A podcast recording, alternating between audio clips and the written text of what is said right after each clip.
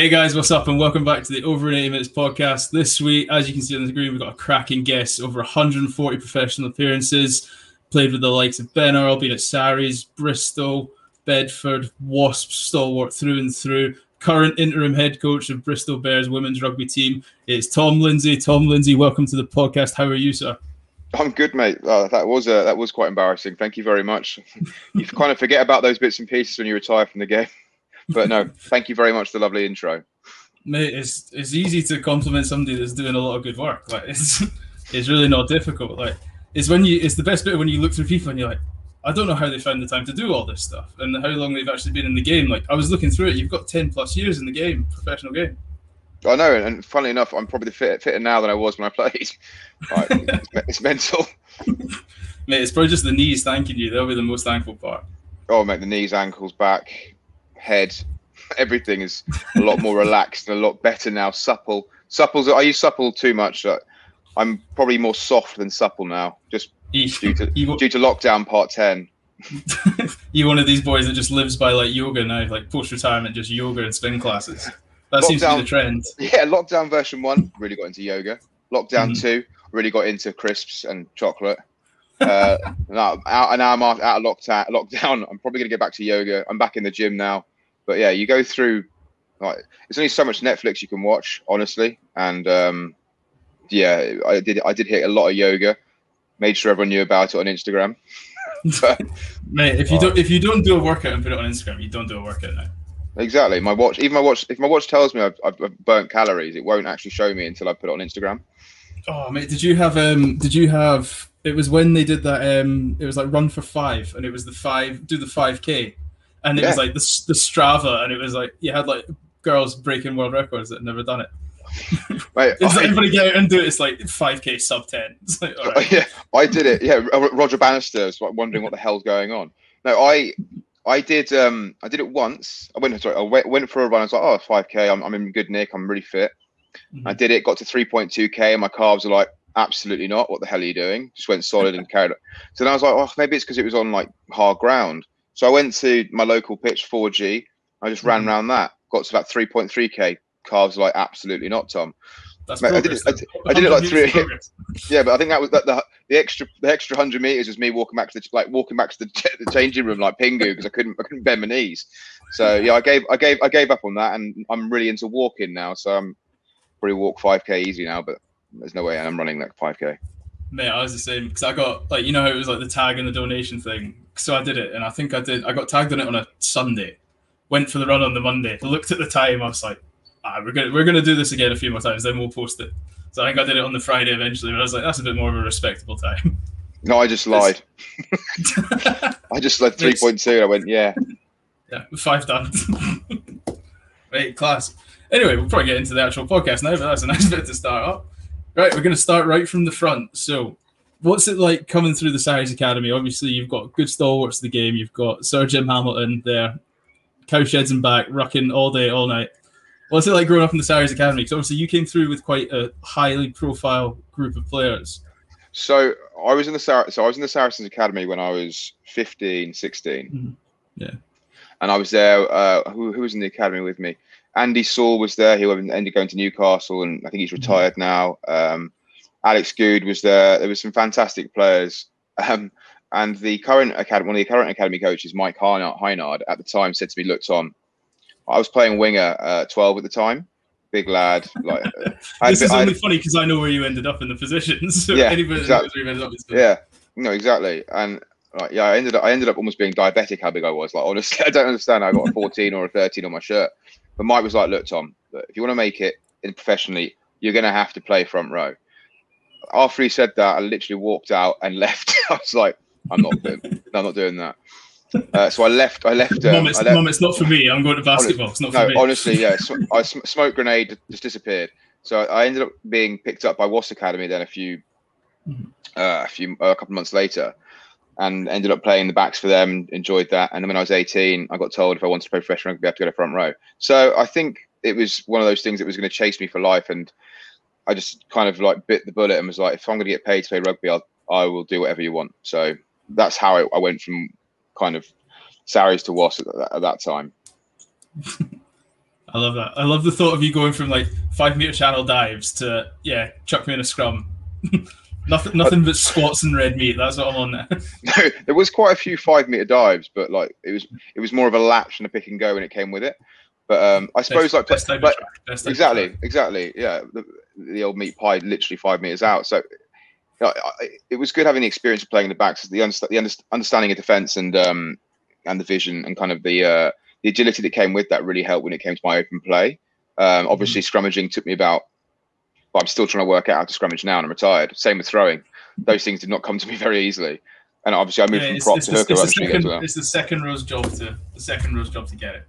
Exactly. Yeah. If, if, if it's if it's a if it's not straight, yeah. But if it's over an overthrow, I would just blame the lifters and the jumpers. Yeah, exactly. When you're throwing a ball, you're told like if it's in here, you should catch it. So it's the same as the top of a liner. If it's in here, you should catch it.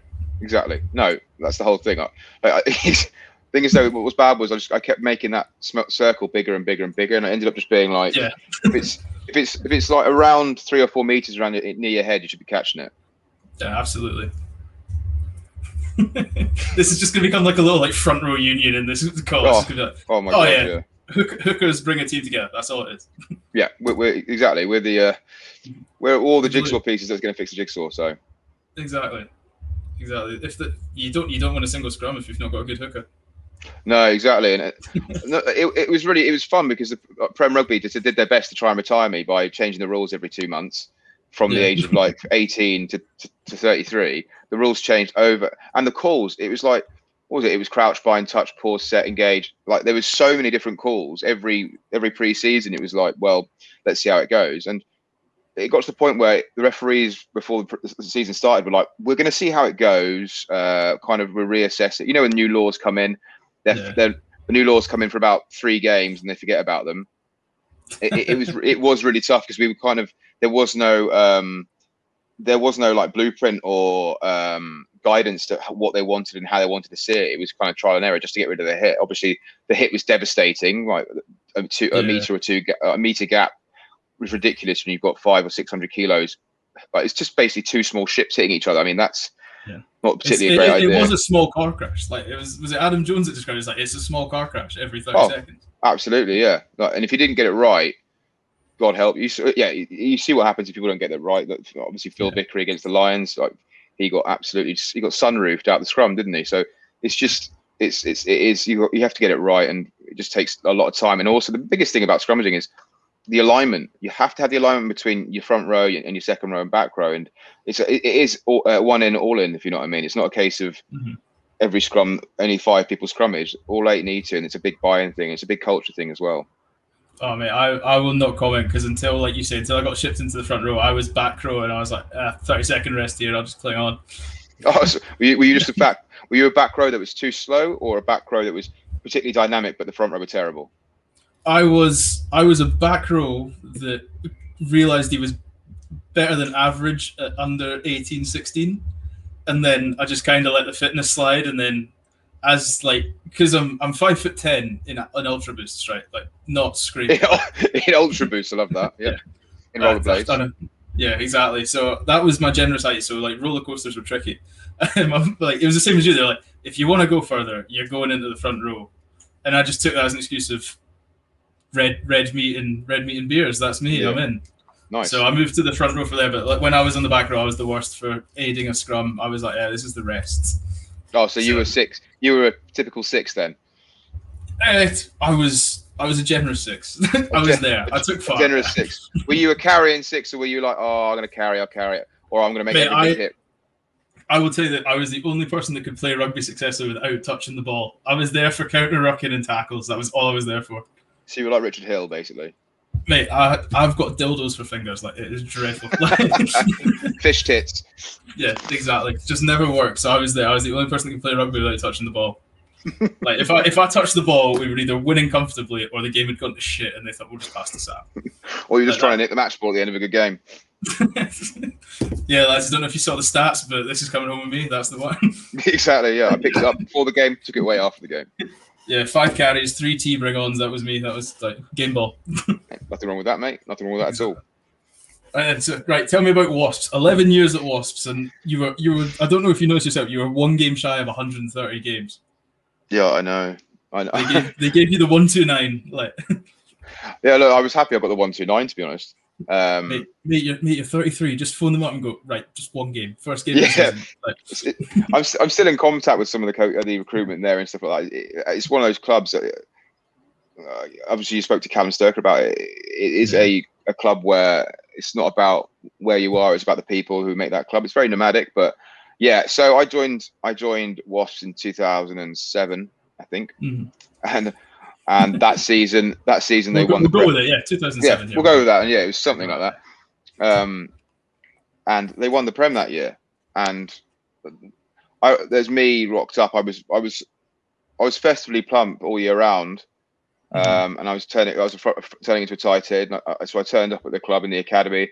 And in in the in my academy at the time, you had Danny Cipriani, you had Dom Waldouck, uh, Joe Simpson, uh, you had Tom Rees, James Haskell. Like, there's the names and, and the, the caliber of players that were there were unbelievable. And then in the first team, Mhm. Raf Ibanez, you had Tim Payne, you had Simon Shaw, you had Joe Worsley, Josh Lewsey, Alex King. Like some of these players, Mark Van Gisbergen. I, I could go on. The, the, team was just, and your head coach was Ian. Director of it was, was Ian McGeechan.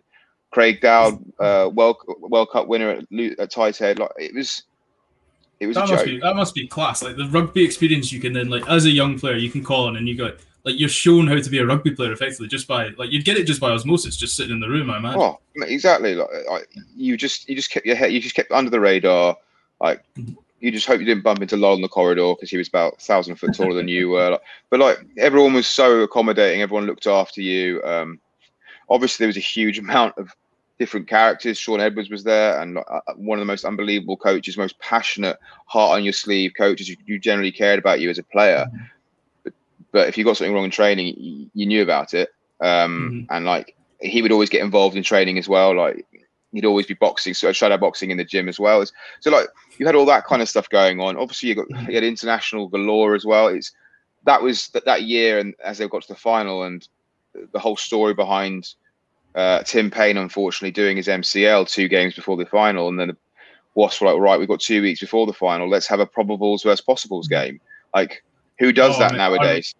Right, I remember hearing about this. Like, I remember, like, because I must have been, yeah, man, I would have been much older than ten, and I remember. I think it's like one of my first rugby memories. You know, when your heart sinks for somebody, was Yeah. that same thing? He comes out, it's like torn his MCL, and then you hear it's like probables versus possibles, and you're like, mate, surely the first fifteen were just like, yeah, we ain't playing in that. Yeah, no, mate. Like, it was one of those games. uh, You, I'm sure you've played them as well. Like, I those, think I think you're really over Yeah. doubting my rugby ability here, mate. We No, no, no, there's- there's all yeah, there's there's always games where you're like, I will play an internal game, yeah, and you either get people that go real hard, or you get play people that got absolutely no interest. And like, always the young lads will go hard, but you just if you don't go hard, you- mate, you, you can end up getting hurt. So, so some of the, some of the players turned up late to the game. It was at Henley. I remember it was at Henley. Players turned up late, and it was one of those things. And after the game, I remember uh, Craig Dowd and Ian McGeechan spoke to Phil Vickery because obviously Phil Vickery was playing tight head, and the other loose head Mhm. was uh, Tom French hmm and um, they asked Vix like, "How did Tom French go? Was he was he good?" They're like, "He was class. I thought he was really really good." Um, so the week going up to the game, uh, Tom French hadn't really had much Premiership experience. Um, got the text saying he's starting at Twickenham in the final, and he was outstanding in the game. Had an absolute uh, absolute blinder, and he had Julian White in his back pocket. So it was it was things like that that that made that year so special. And obviously they were sponsored by Magners at the time. So after the game, Magners looked after us in a pub in in in, in um in Richmond on the I can't remember on the roundabout. I managed to sneak my three uni mates in, just three uni mates. My, my I love really good- like, oh no, mate, I've got plus ones. It'll be fine. Yeah. No, because I lived in Twick. I lived. I was at university at Twickenham in uh, Yeah. St Mary's. So I just I got three of my mates and their, and then one of their uncles just rocked up. I was like, yeah, come in. It's free Magners all day. I've got I've got they've got pictures with all the um first team players, the CEO of Magners, and we woke up the next day going, it's one of those things like, did that actually happen? So yeah, it, was an amazing day, and it's like stories like that that you always clo- hold, hold close to your heart. Obviously, I wasn't involved, but I was in I was in the, the actual academy you squad still. But Like, you play, you played in the probables as possible, So that's like a whole Yeah, Oh, mate, I, I, yeah, I, what- I, prepped the team. I've prepped the team. Like they're ready Yeah, for. essentially, I, I trained. I trained with some of them. Yeah, that, that, that's basically yeah, yeah. I've got that if, somewhere. if, if, if you were on bags a week before, you can take as much credit as the guy who scored the winning try. That's as far as I'm concerned. Yeah, uh, exactly. Especially if Shaun, if, especially if Shaun Edwards is like bags, five meter channel. Oh yeah, session. of course, yeah. No, exactly. And uh, like I'll never forget as well. We were on the bus. Obviously, we'd won, and I think it was Johnny O'Connor. there was a every everyone outside was absolutely steaming, part of the crowd. I think he got on. He, he got a couple of just random supporters on the bus and just asked them to do a boat race. Like they, they didn't want to do it. They didn't want to do it, but they were forced to do it, and it was good fun. Like, that's the kind of stuff that was going on that day, and oh, it was an unbelievable day. It was just it was good to beat Leicester as well. A huge rivalry there, and I do Yeah. mention that. I do mention that to Craner quite a bit whenever I see him. as you should. You should Yeah. just put it in. You should just put it in the blokes chat now again. Obviously, with Joe and Tom being massive fans, just every now and again, just go. "Do you Remember the 07 final? What a day! Oh yeah, what a day! Thing is though, whenever I mention it to Craner, he just shows me that video of him uh, kicking that penalty over in the Heineken Cup final when uh, Tom Shank, not Tom Shanklin, sorry, uh, Martyn Williams shanked his kick over Oh, and yeah. over again. That, that Well, that that, was, that was the one up here, was it not? The one up at Murrayfield. It might have been, yeah. All I remember is uh, Craner giving giving it the, the finger when he knocked it over. the, But, yeah, shearer, he's- the casual yeah, he, yeah, yeah, exactly. He um he does make sure everyone sees that every couple of years. Good. Oh mate, well, as you should. Like you've got to, like like you said, memories memories are what stay. Like people don't remember games, they remember memories. Right, I'm gonna ask that's you. I'm gonna ask you. So your time at Bedford, what's it like in the championship? Like how different is it being in the championship compared to the Prem? Because obviously it's a hot topic, It has been for the past couple of years. We we don't need to mention anybody or throw them under the bus or degrade anybody, but like obviously Saracen's been down there. Eli, what's it like in the championship compared to the Prem? So obviously you've just done 11 years at you're 11 years at Wasps and now you're at Bedford. So, um, so I, obviously I um, I needed some game time. So I was at I was at Was, um, had signed two years at Gloucester, and then halfway through my Gloucester uh, contract, picked up an injury, came back. I wasn't in the right place to be playing there.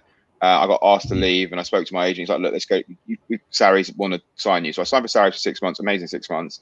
And with that, I needed some game time. So they've got a contact with Bedford anyway. Bedford anyway, and every year Bedford play in a Mobbs Memorial game against the Army. Uh, I played in Mhm. that, and I, I met Mike Rayer, the legendary all day Mike Rayer. Um, I met him and had a conversation with him. They needed a hooker for the year after, and I got in a conversation with him. And the next thing you know, I've signed for them. So, I the championship is a is a very special league. Um, it, it's a league made up of people that, um, not people, players that either are happy playing in the champ, happy being a, a bigger fish in a small pond. You've got players that are trying to come through the ranks, didn't make the academies that they were that they may have been part of, or they're on loan, or you've got players who are coming to the end of their career and just enjoying a bit of a jolly, trying to get a bit of a paycheck. But the fact that you've got that kind of amount of players and coaches in a melting pot, you, you get some unbelievable experiences. And obviously, the league is split up in different different types of teams. So obviously, you've got the Ealings and the Saracens, um, are a bit more professional. Doncaster's going that way now, which is good. Um, and then you've got like the, the Richmonds who have, have got a, a very I know Richmond aren't in the league. Yes, they are. Yeah, Richmond. Yeah, I'm What- pretty sure they are. yeah. Richmond have got a very special kind of everyone gets paid the same. It's just there's a huge culture there. They're essentially blokes on good money in town who just come and play on the weekends for a bit of extra cash, and it's quite nice. Uh, Mhm. Whereas, and you've got the Bedfords, you've got Cornish Pirates, teams like that. So Bedford for me, right, Bedford's known for the um, the social there and free flowing rugby. So Mhm. I w- a- a- and from from leaving when I left Bedford, I was like, anyone who wants to go and play in the champ, go and play for Bedford. Honestly, it's it's one of those places where you go back and you fall in love with rugby, and that's what I did. You fall in love with rugby. You're playing it for why why you want to play it. Obviously, the pressure's off a little bit, but you, you've still got to perform week week in week out. Boys train really hard. Um, and Mike Rayer knows what he's doing. Fantastic coach, great motivator, and he, he they don't do a preseason tour. They will always do their little get go. They'll, they'll go away together and they'll um tie it in with uh, memorial services in November uh, for the um, uh, for World War Two, or One Armistice Day, and they'll tie that Mhm. in as well. So they'll do a bit of culture, and then they'll do go to go and visit the um, different cemeteries and different war memorials.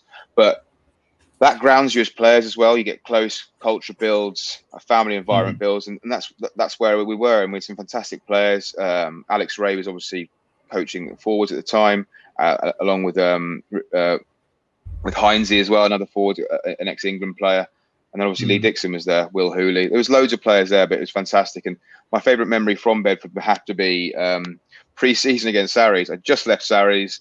We had pre-season against them. We did pretty well in the first half. We were absolutely uh, we were knackered after half time. They put on their bench and we got absolutely smoked. But like it was it was good fun and uh, it was just mm. a, a, boiling hot day. And it's just those are the memories. As you said, you, you play the game to make memories and. Albeit you don't always win trophies or, or, or win medals, but it's just you got to make sure you come away from it thinking I had a great time when I did it. Yeah, absolutely. Mate, you've sold Bedford to me, mate. I might, I might send through a CV. mate, go for it. Why not? Waterboy. Waterboy. Mate. I just want to cut the, the team bonding sounds class. I just want to be there. oh, mate, it's fantastic. Bedford got Bedford's got talent. It's renowned in the, the rugby circles. Well, we're definitely getting somebody from Bedford on, and we're going to discuss. Go on then. What was the best Bedford's Got Talent act you ever saw at your, your brief oh, there? Okay, fine. Or what, so, better yet, what was your what was your participation in Bedford's Got Talent? well, so I I um I was I was um I was rehearsing my Careless Careless Whisper rendition by George Michael. Yeah. I, I rehearsed it and rehearsed it and rehearsed it. And when it got got to doing it, I was like, "This is really, really tough. Actually, it's quite a hard song, quite a lot of harmonies. It was, it was quite hard." So I ended up just going to my um, going to my kind of default of uh, Teenage Dirtbag by Wheatus. However, I'd previously used that after a game before, so I was kind of put in the corner with like the the like the, the maggots of the flies of the bin juice. I was put in the corner there. Um, Lee Dixon was there as well because his song was terrible. I think he probably did Mr. Brightside. But there's certain songs you don't do the national anthem, you don't do um, Wonderwall, and you probably stay away yeah, from the no. Killers. Or yeah, and the best rendition uh, was um, oh my god, I forgot his name. It's really really upsetting and quite embarrassing. Um, Penny, sorry, his name was Penny. Sorry, he was a tight head, um, typical, uh, fantastic, like he looked like a pub rugby player. Fantastic, what you need in the in the, in the champ really, really uh, brought the boys together. And he did oh, he did a song by Tina Turner, and he was he'd have he'd have I reckon he'd have done well on Drag Race UK. He was un- really? unbelievable, honestly. his fantastic pins. He owned. When I say he owned the stage, we did it. We did it in a uh, we did it in a public park in the middle of. I think we were in Bruges, maybe, but um, yeah, he absolutely owned the stage. He was fantastic, and what they do is every year the uh, Bedford's Got Talent. You um, start with the uh, whoever won it the year before, and Ed Taylor uh, sung Nessun Dorma, like like just exactly like the Go Compare. Uh, was it um, compare the market.com whatever it is sorry not compare the market sorry um, go compare even yeah exactly exactly yeah, yeah, yeah. yeah, exactly the same as him he was fantastic and yeah um, that was not my strong point but i enjoyed I, it i love the thought of 40 boys sat in bruges like stubby bottles in hand just rinsed, double denim and you just, yeah, there's a double denim attire. I love that. Yeah, then, Canadian Canadian tuxedos galore. And you've just got one lad just prop, just and you've just got 39 other boys bawling their eyes out as Nathan Dorn was getting so. Yeah, exactly. So it was it was fantastic. Really good day. Really enjoyed it. I, I actually like there needs to find a way where somebody goes like why why you should take your kids to play rugby and I just want to show them that story. Because oh, your, your kid might so... end up in Bruges in a Canadian tuxedo singing Nathan Dorma, crying yeah. his eyes out. No, exactly. There's there's so many um yeah there's so many stories like that about rugby. It, it, it's it's probably the best. I think it's one of the best sports in the world where everyone everything they do is dependent on their players around them, coaches around them. Like everyone has to do the same mm-hmm. job. There's not many sports where everyone has the same job, so it's it, it's a it's a special sport. Mm-hmm. I used to say all the time. I was like, the worst part about rugby is actually having to interrupt the fun to play a game. Like that is the worst part of rugby, having to play the game. Oh, I, I know what you mean. Like, uh, it's just. It's, it's like I describe I describe it as like because up up here, right? So when it like when it's raining and cold in Scotland, it's just it's miserable. And like you'll be in the changing rooms, there'll be like this one old shoddy heater from your old changing room that's like forty plus years old. You'll all there'll be like a little square bench. There'll be half the team sat on it, and you'll be having this awful banter, and the coach will be like, "Right, everybody outside," and you'll just be like, "Oh." Right, that um, has really uh, sparked some nostalgia for me actually because I know exactly what you're feeling like. Uh, I, we were playing for I was playing for Gloucester and my my couple of my best mates uh, Dan Murphy who's uh, used to be Irish Gloucester and Tom mm-hmm. Hicks who used to be at Gloucester as well and at Doncaster and uh, Tom Hicks retired now. We were playing Northampton away in an A League game and we went out to warm up and when I say the heavens opened, it, honestly, like it was chubby rain. You know, rain where like it's it, It when was- it's visual from like miles Oh. away on the camera, right? yeah, yeah. You know, it was getting to the point where you it was sore. It was hitting your face quite sore. And someone had left their playlist on, so we all got back in the change room, and we had like ten minutes before we had to be out. So we had, we had like we're like lads have two minutes to yourself, and we all sat down, and everyone had that that minute of like a league. Obviously, when you play a league, different people have got different um, uh, reasons why they're playing it, or different um, kind of what they want to get out of the game. So you got the older boys like, I really don't want to be here. I'm just Yeah. kind of picking the numbers. I haven't played rugby in a while. I'm thinking about retiring. You've got the young lads like, my first game, can't wait, can't wait. And other players are like pissed off because they're there because they should be playing in the first team. And uh, I remember Daniel Bedingfield. I've got to get through. This came on on the uh, on, What, someone- what a song! on someone's playlist, and I was I was in absolute tears, just laughing. Like I, I'm I'm I, before the game. I before games. I'm, I'm very. I'm not. I'm not banging my head against the wall. I'm quite relaxed, bit bit jovial. Right. you know, one of the psycho hookers, where it's like No, he'll no, rip your no, head no. off if you walk past him at the wrong time. no, no. I'm a I'm a lover, not a fighter. Um, and myself, I looked at Dan Murphy and we looked at Tom Hicks, and we both absolutely wet ourselves laughing. Like the coach came in, there's nothing you can do, mate. I'm abs- like you know, you know when you're trying not to laugh, it was even worse. Yeah, And to the, to this day, uh, we've both got we've all got a what's all three of us have got a WhatsApp group, and it's I've got to get through this. So I'll always remember that. Whenever that song comes on, I just remember Northampton A League playing for Gloucester, and we, we won that game. But oh my god, it's, memories. it's stuff like that you just can't write. It's like of all the songs, of all the song titles, and you're like, like you can see it's one of those ones that you look around the changing room. It's like nobody wants to be here right now. It's like it's there's always that thought. It's like obviously not at A League, but like Sunday League level. It's like you're half thinking you're like, I'll take the twenty point loss if it means we don't have to go out there right now. but no, I, I mean I completely like another one. Another one was um when Wasps were going through dire straits, and we were like, are we going to go? Are we going to be go under? We weren't going to get paid. They said, look, we, we might be able to pay you this Christmas. And I was like, we're like, oh my god! And that's when Dai Young said to us, look, guys, just look after yourselves. Make sure you get something sorted. If you have to leave, you have to leave. We went in the gym. Everyone was like, right, we don't know if we've got jobs next year or whatever it's going to be. I think it was Charlie Davis went on and he put on Aloe Blacc. I need a dollar. the gym session, class gym session. Boys were mm. just like, oh, we don't laugh, we'll cry, and it was just exactly. bits bits like that that were just fantastic. Mate, it's, pe- it's people like that, like people that put songs on like that that you need in a changing room. Like you can have the best players in the world, but when you don't have people like that, it's it's not a place you want to be. So No, exactly. Like as you said, you can have the best players in the world, but if they're not team players or they don't want to be part of the squad, you get what happens at Toulon. They're successful for a few years and then they just go off the rails a little bit because there isn't that kind of longevity in that club. It's uh, Dave. Sherry. It's Dave Cherry still at Edinburgh, isn't he? Yeah, mate, the Cherry. Oh. Absolute legend. Jay. I was I was with Dave at London Scottish. Oh mate, he's a he, like I, I I was convinced he was going on the Lions tour after those last two Six Nations games. I was like, he's there, he's Mate, there. Honestly, he needs to write. He needs to write a book because, like, when I was at London Scottish with him, that was only like four years ago. For him, to, for him, him and I to go, him to go London Scottish to, to Edinburgh to the Scot to, to end up winning the Mhm. Triple Crown. He won the Triple Crown with Edinburgh, didn't he? When they beat Mm-hmm. England. No, no. Last what was the last Six Nations? Um, Do you mean the Calcutta Cup? Calcutta Cup. Sorry, why did I say Triple Crown? Sorry. I was like, mate, I am awful at my job in social media if I completely miss when Scotland won the Triple Crown because I did not remember that. No, sorry. They won, they won the Calcutta Cup, didn't they? Yeah. And that was his first first cap, and he scored. I'm pretty sure. So, Yeah, like, yeah, he's doing very well. Mate, you never know what could happen. A couple of injuries at hooker. Who knows? Mate, exactly. Like a prime example. Make your international debut at. How was Dave Cherry now? Dave Cherry. 30, How was 30 39? Oh, sorry. How old does he look, or how old? How old is he? this is my podcast. Sorry, sorry, sorry. Another person that wants to knock me out. Brilliant. mate. Dave, mate, no, Dave's Dave's a proper inspiration. I've never, he, like you say, he's a very quiet man. Like he doesn't, he keeps himself to himself. Like he's very much of, he just Well, turns he- up on the rugby. But like, He's a he's a he's a hugely intelligent bloke. mate, he's Um, like, he's an inspiration. Like you say, like anybody that comes on at that is is incredible. Yeah, Like to come at that age. And, For someone who abs- for someone who absolutely hated rugby, like it's. Did he hate rugby? Oh, oh my god, he hates rugby. but um, no, he's a top bloke, and I, I wish him every success. He's doing so well. oh mate, no, he's he's an ins- he's becoming fast like a cult hero. Like like a Pierre Schoeman, he's just a little cult hero. I think I think front rows get that upset. Like Scotland, Scotland and regional teams, like they look, they take such pride in their front row. Like obviously No. with the history of Scotland have got, and then you get like you get people like Chunk, Allan Jacobsen, and people like that. So they get such you get such an affinity for them that it's like it really like they could be.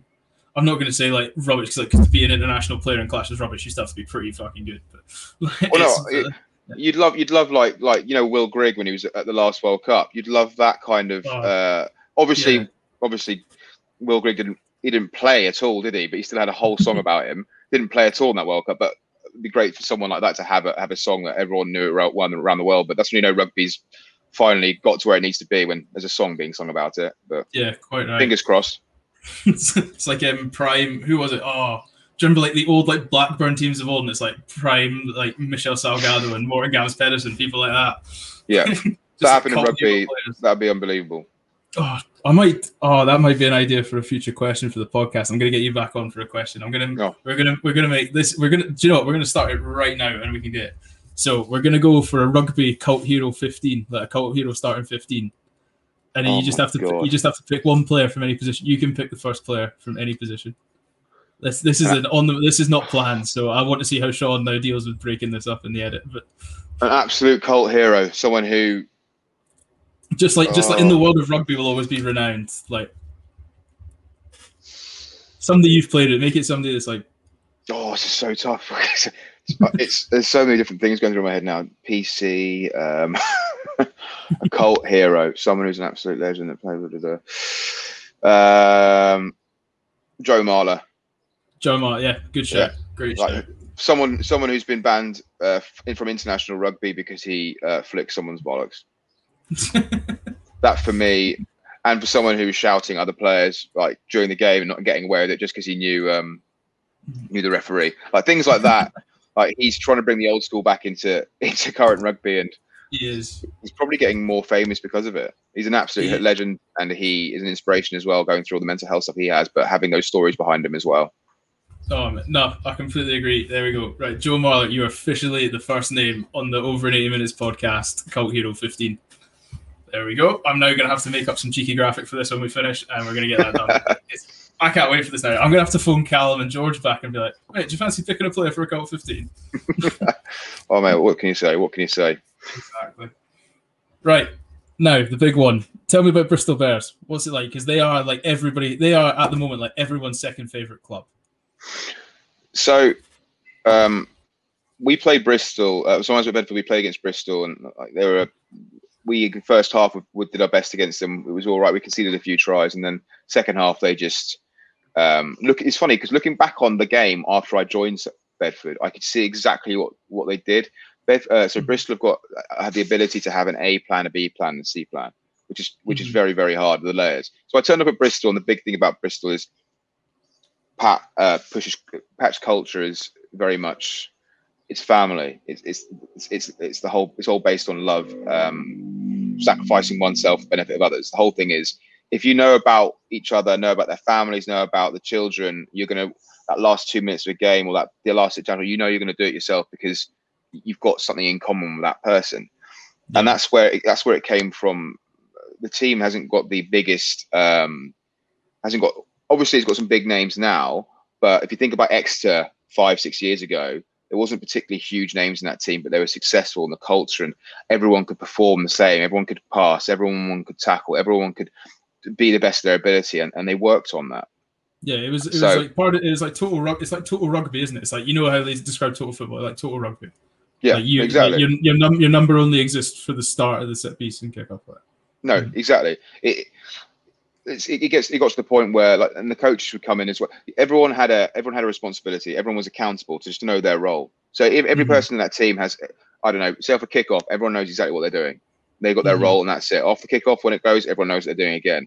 So it's about if something goes wrong in a system, it, you can tell exactly who it is because it, it- it's just an individual thing. It's nothing's really left down to think about it. And I when I went in there, everyone talks about structure and people don't like structure. And the whole thing is the structure of- at any club. It just allows you to have thinking time because you know where you need to get to. Now I can just think about what I want to do when I get there. Whereas if you're like, I don't know, for example, say if someone's cleared a cleared out their 22, ball's been kicked back to the fullback. Forwards are kind of just like, hmm, where am I going? Kind of just running back, hoping the fullback does something. Whereas if you watch if you watch Bristol play, if the ball's been kicked, I guarantee you'll see um, you'll see certain players going straight to the edge, certain players coming to the middle, uh, and they're ready to work on a phase straight away. Just because mm-hmm.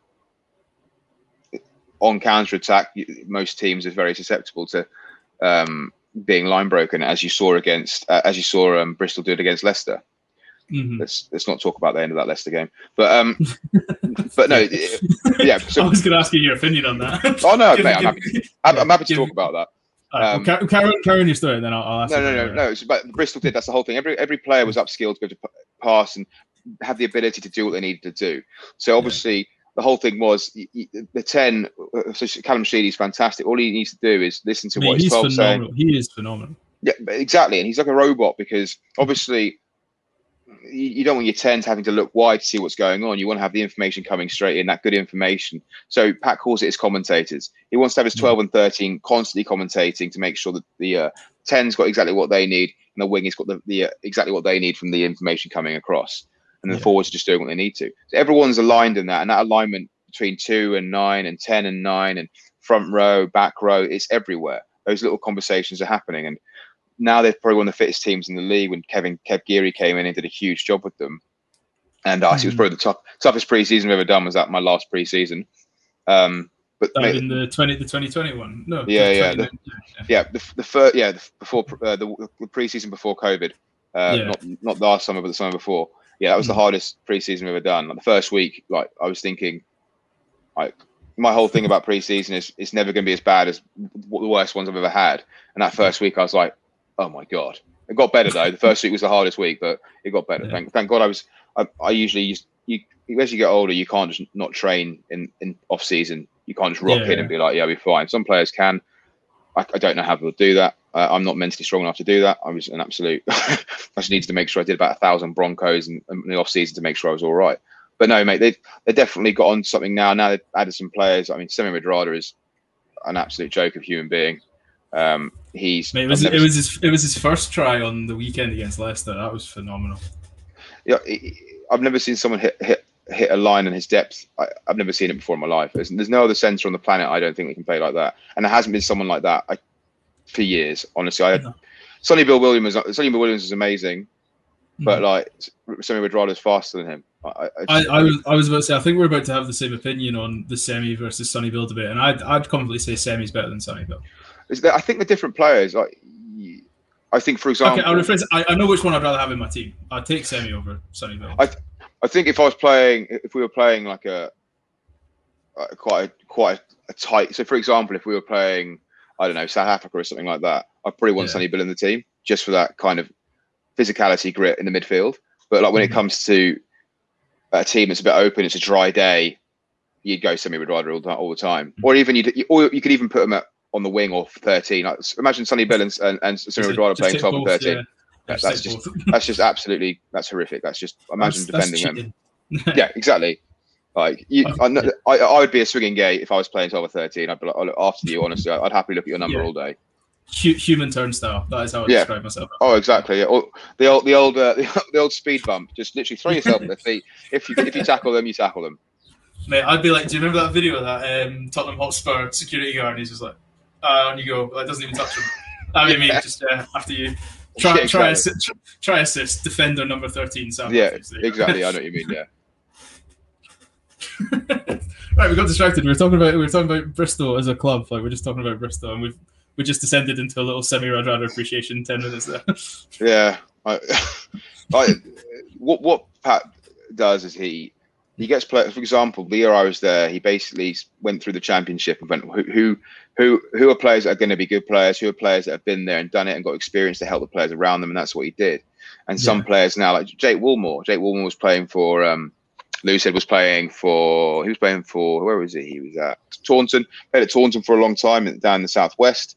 Uh, went to Exeter for a little bit. Didn't do great at Exeter. Went back to Taunton, I think, and then mm-hmm. played. Went to Jersey. Did well at Jersey, and then him and Jake Armstrong got picked up by, by Pat, and they're both now playing first team rugby. And Jake, I think Jake Armstrong's, uh, Jake Woolmore, sorry, has played. He's almost at his 50th game, I think, and he's 27, and that's what he does. He's upskilled these players well. I know that it's not mm all down to Pat. Pat trying to gives him the push, but it's up to the players to understand what they need to do, and that's how he does well. Yeah, well, it's, it's like yeah, it's like it's um. I don't know if you've ever watched it. Do you watch the thing on Netflix? It was like the Rules of Life. It was like the coaches documentaries. No, I haven't watched those, but I Right, it's, uh, so there's Yeah. there's like five of them, and there's one. It's um. I don't know how familiar you are with basketball. It's Doc Rivers, the coach. I know who that is. Yeah, Yeah, so he's uh, he talks about his stuff with um. It's so there's the two I've watched, uh, the one with him and the one with Jose Mourinho, and they both they both come from the exact same lines. They're like, I'm not here to teach the best players in the world how to play their sport. They know how to play. it. I'm here to like teach them how to play as the team and help them grow. And it's very like that sounds very much like what Pat does. From Well, the whole- yeah, the whole-. Yeah. The whole thing is you want a player to come into your program and leave a, a better, more rounded person and player. So, mm-hmm. well, you, you're never going to bring in someone who who's a shit bloke. If they're a shit person, you- you're not going to want. Pat, Pat references all these players before he gets them. So for me, he spoke to loads of people about me, and luckily they didn't all say everything bad about me. So he, when he when I went He, for did, my he didn't interview Eben Etzebeth. That's what he well, no, luck, luckily, uh, him, me and Eben and one as close as we are now. Yeah. Um, but um, no, yeah. So he, he, he spoke to a load of people, and people were very nice about me, and that's important because he wants good people in that environment. And if you're not a good person, you'll get found out, and he'll just he'll just get rid of you. And th- Yeah. that's what you want. You want good people in a business, wherever, any sport, any business. You want good people that are going to help people around them and also grow themselves. Mhm. That's class. Right. Well, that sounds like you've had quite the career. You've listed off so many talking points. I could sit, I could do a whole separate podcast just talking to you about stories about your career. Like we could never get out of the changing room. We could just That, that, that, that, that would be a very explicit podcast if we went through all the stories that I've I know There we go. heard. Yeah. Anyway, The, the, the after 9 p.m. over in eight minutes podcast. The after hours with Tom Lindsay. that sounds like some kind of dodgy program online. if it sells, it Some sells. some CD program. I'm gonna ask you now. Like, it's a bit, it's a bit talk. So it's like obviously you retired after that season or during that season. What's it like retiring as COVID? I know you spoke to Talking Rugby Union about this. Is your it's a brilliant article. Anybody, if you get a chance to read it, definitely go read it. It's phenomenal. But so what's it like retiring and then like hitting COVID? So Like as a, Um, like as a rugby player, like because because the way the the thing that draws to me when I see like rugby players athletes retire is you go from such a structure, and then it's a kind of okay now go and do it yourself, and you're kind of like oh this is new. Like nobody's giving me a schedule of what I need to eat and where I need to be. well, the thing is, the thing is though, like I think when you're younger, you, you people drum it into your head. Look, make sure you've got something sorted out for life after rugby, life after sport. Make sure you've got a degree, uh, be it an NVQ, be it like an apprenticeship, wherever it's going to be. Making sure you got something sorted. When I was a kid, it was like, nah, nah, no, don't worry. I just want to play. I'm, I'm invincible. I'm going to play till I'm whatever. And as I as I continued my career, I saw like unbelievably class players just falling off the radar because of their injury. Tom Rees, unbelievable bloke Mhm. had to retire, tore his ACL and Mhm. tore his ACL again, and that was it. And then you've got players like that. Uh, Sam Jones played for England, oh, so was going to play for England. Horrific uh, leg uh, leg injury and retired. So it, it, that you had to, I had to, you had to have a reality check and realize that you could have one bad training session or whatever it could be, hurt your leg, whatever it's whatever it is. Like Rob Horne, Rob Horne Mhm. playing for Northampton, like the poor bloke um, tore a nerve in his shoulder, and he's never going to play rugby again. He's never going to use his arm again. So it's horrible. it's, it's horrible, no, of course. And there's Mhm. terrible things like that, like Doddie, like Doddie Weir, all these kind of Tom Smith, all these players like that. So obviously, I spoke to more and more players, and I, I, I also realised that there's an opportunity to speak and make so many connections after games, during games, with sponsors, fans, and stuff like that. Players sometimes player- players don't really want to talk to players after games or people after games. It's the best time to do it. Have a have, have, have a conversation, make those connections, and that's what I started doing. So when I was the last few years at WAS, I started then going right. Let's. I started doing um, going out and doing some uh, some trial days with different people. Savills went through McLaren's construction company, did some work with my my um, uh, my father-in-law at his construction company. I started dipping my toe into bits and pieces, coaching and stuff like that. So ticking off things I didn't really want to do. Mhm. So, or ticking off things that I wanted to try and then work out. Actually, I didn't like that. So when it got to the later years of my career, when I was 30, 31, I, I was I was coaching a lot. I've been coaching a long time. Um, then I got the opportunity to coach Bristol Bears women while I was still playing. I had two years left. Just, I got the opportunity to train coach there, so I was doing that. Um, So that went really well. And then also I, I, I offered to help coach at Colston School as well, rugby school. I helped I helped do that in my um, time off. I actually spent two weeks there as just a freelance teacher and um, assistant there. So coaching, mm-hmm. whatever. So I'm building networks there, doing bits and pieces. And so when it was coming towards the end of the, my career, or not my career, when it came to the last year of my contract, I was talking to my wife Millie, and I, I said, "Look, I've got opportunities to go abroad. Could have gone to France, could have gone to Japan, America, mm-hmm. but we we love we love where we live. We love Bristol, and we didn't keep we didn't on keep on that. I want, if, if, you're familiar with American rugby, I want to talk about that because I think this this could be useful. So I'll keep I'll keep that written yeah. down. Yeah, yeah. yeah, of course, yeah. Um, so I um, so from I thought that I was like, well, I'm really enjoying it here. And I said, look, if, if Exeter come in and asked me to play, or Worcester or Gloucester, I knew that I knew the light, likelihood of that was quite low just because of my age and mm. bits and pieces. So I was like, well, I don't really want to go back from the champ. I'd have to go to Hartpury. They train at six in the morning, and then otherwise it'd be down to Pirates. It's, it's not feasible.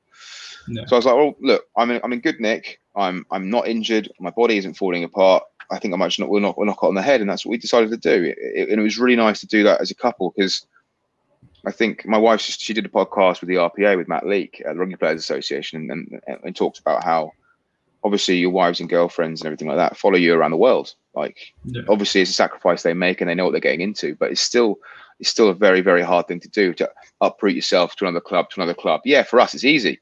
Well, we can do that. We're mm. getting paid. We got you got forty new you got forty new friends straight away. But you, especially if you, go, if you go to France or someone like that, your missus is then like, oh, who is she talking to? And she quite isolated. So it's quite hard. So she's doing really well in Bristol with her, with her job. We stayed here. So I had two jobs lined up. I spoke to Bristol Bears Women, wanted me to sign with them, and just I'd be the forwards coach and an assistant head coach uh, with Kim Oliver, and also Colston's were like, we want you to come in and we'd like you to head up um, uh, basically upskilling teachers and how to coach and uh, communicate with players. So that was something. It was almost like a um, what was it? Coaching CPD. That's what they, they wanted me to do. Um. Obviously, then COVID hit, and that job kind of got made uh, kind of redundant. Unfortunately, before I even got it. But the Bristol women stuff that was fine. We continued doing that, and uh, I ended up signing with them. But it wasn't until late May that I found out I wasn't going to be involved with Bristol anymore because of COVID. No one knew what they were doing. I was also the RPA rep there as well, and that's when the 25% wage cut came in. That was a difficult time period as well. So I had to be the um, player liaison officer for them and as as as the players they wanted to talk to the board and, and that was tough as well. So i was out of contract and also i was then going to the bristol board going you can't cut 25% off because it's not legal all this kind of stuff. So yeah. it, it was a it was a really stressful period for myself and my wife but uh, it happened um, i retired anyway um, and i went into coaching. And the last year has been a very very stressful tough year definitely. But would mm. i change anything? No because i've learned so much about myself. But if you you if you transition from rugby and you've got nothing ready to go, mm-hmm. I, especially last year, you're in a lot of trouble. Like, yeah. you've got, to, you've got I, I, always say that if you retire, if you have to retire young, 22, 23, that's naive. But you have to, yeah. if you have to retire 34, 35, 33, and you haven't got anything sorted, that's blind arrogance for me. Like, if you've got a wife and kids, you owe it mm-hmm. to your fam- family, yourself, to make sure you've got something ready to go. Otherwise, you're going to put yourself under unnecessary stress, develop problems between you uh, and relationships because you haven't put your time into to something to do. All you have to do is get, I don't know, uh, an NVQ in something. Like there are there, there are companies out there that will pay for you to get an NVQ or or contacts, and there's there's people already doing stuff like that. There, uh, for example, I think it's Tom Collins at Northampton.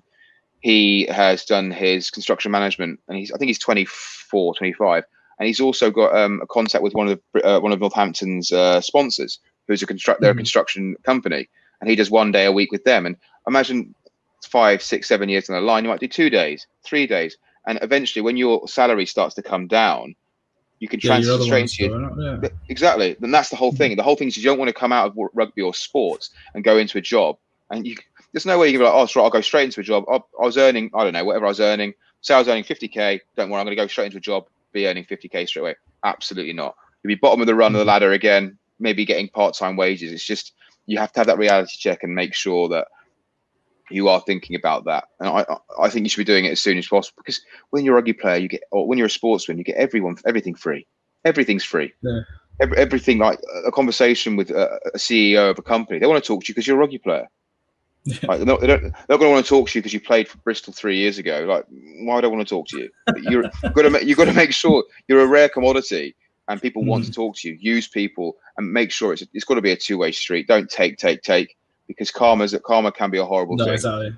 Absolutely. Yeah, you- you've got to make sure you give back to them and see what you can do for them because it goes a lot further than you think. Mhm. I think, Sorry, yeah, I think I pre I pre I preached there a little bit. Sorry.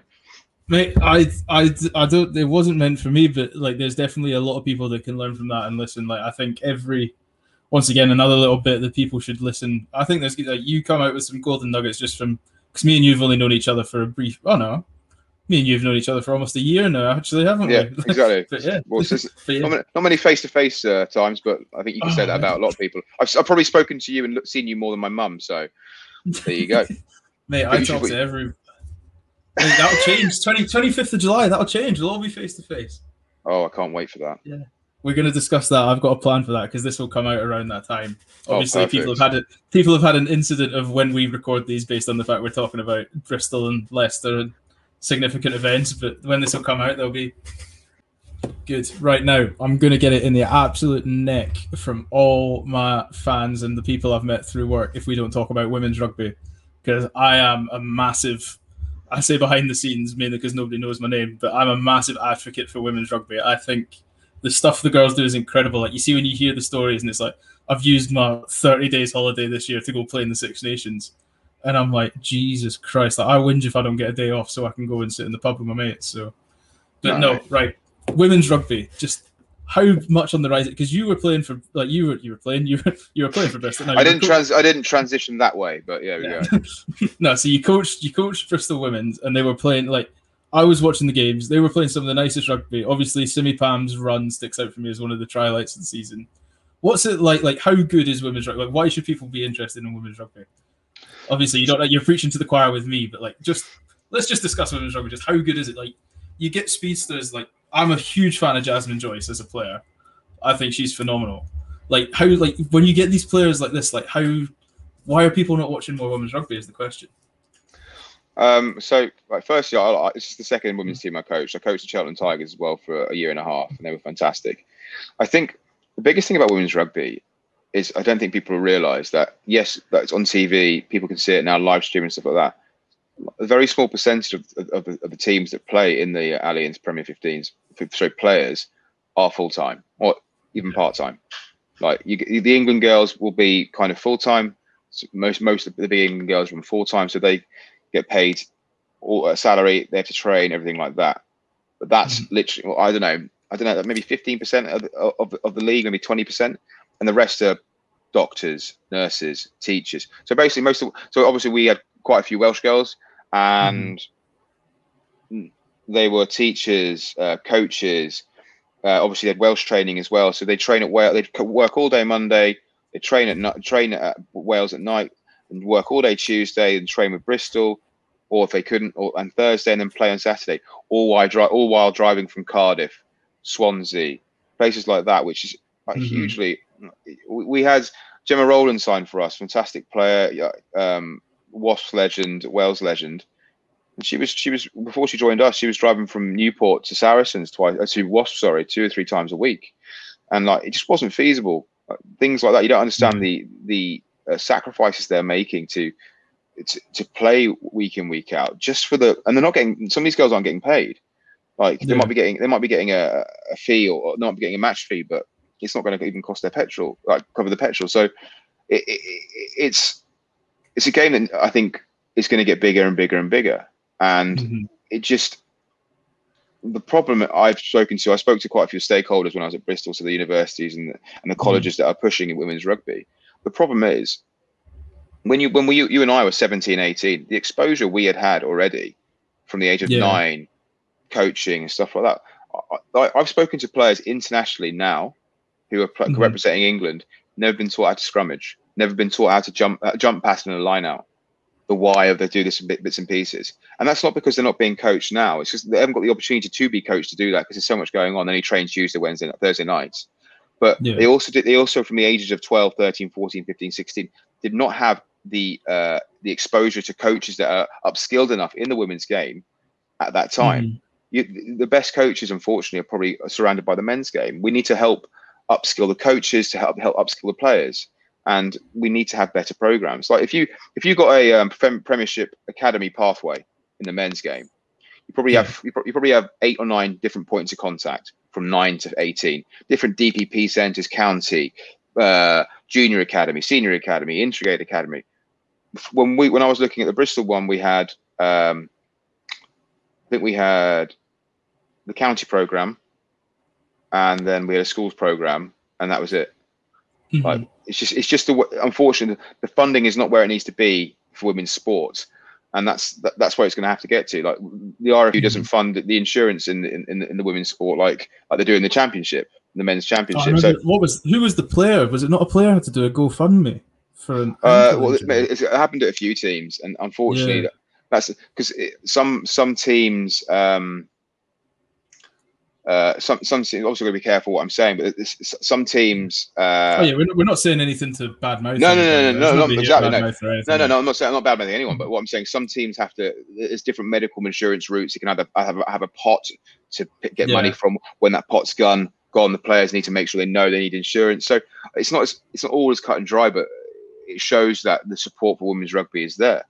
Uh, oh, absolutely. The, so the final the final only got like 15k less viewers than the Exeter game that was on that day or something. No, so. exactly, which is huge. And uh, congratulations to Harlequins, by the yeah. way. I know producer Sean is a massive Harlequins fan, so he was he was ecstatic when I was texting him about that. So no, it was, Chelsea, it, Chelsea won the Champions League after, so he was buzzing with that as well. which one? He, someday, someday for him.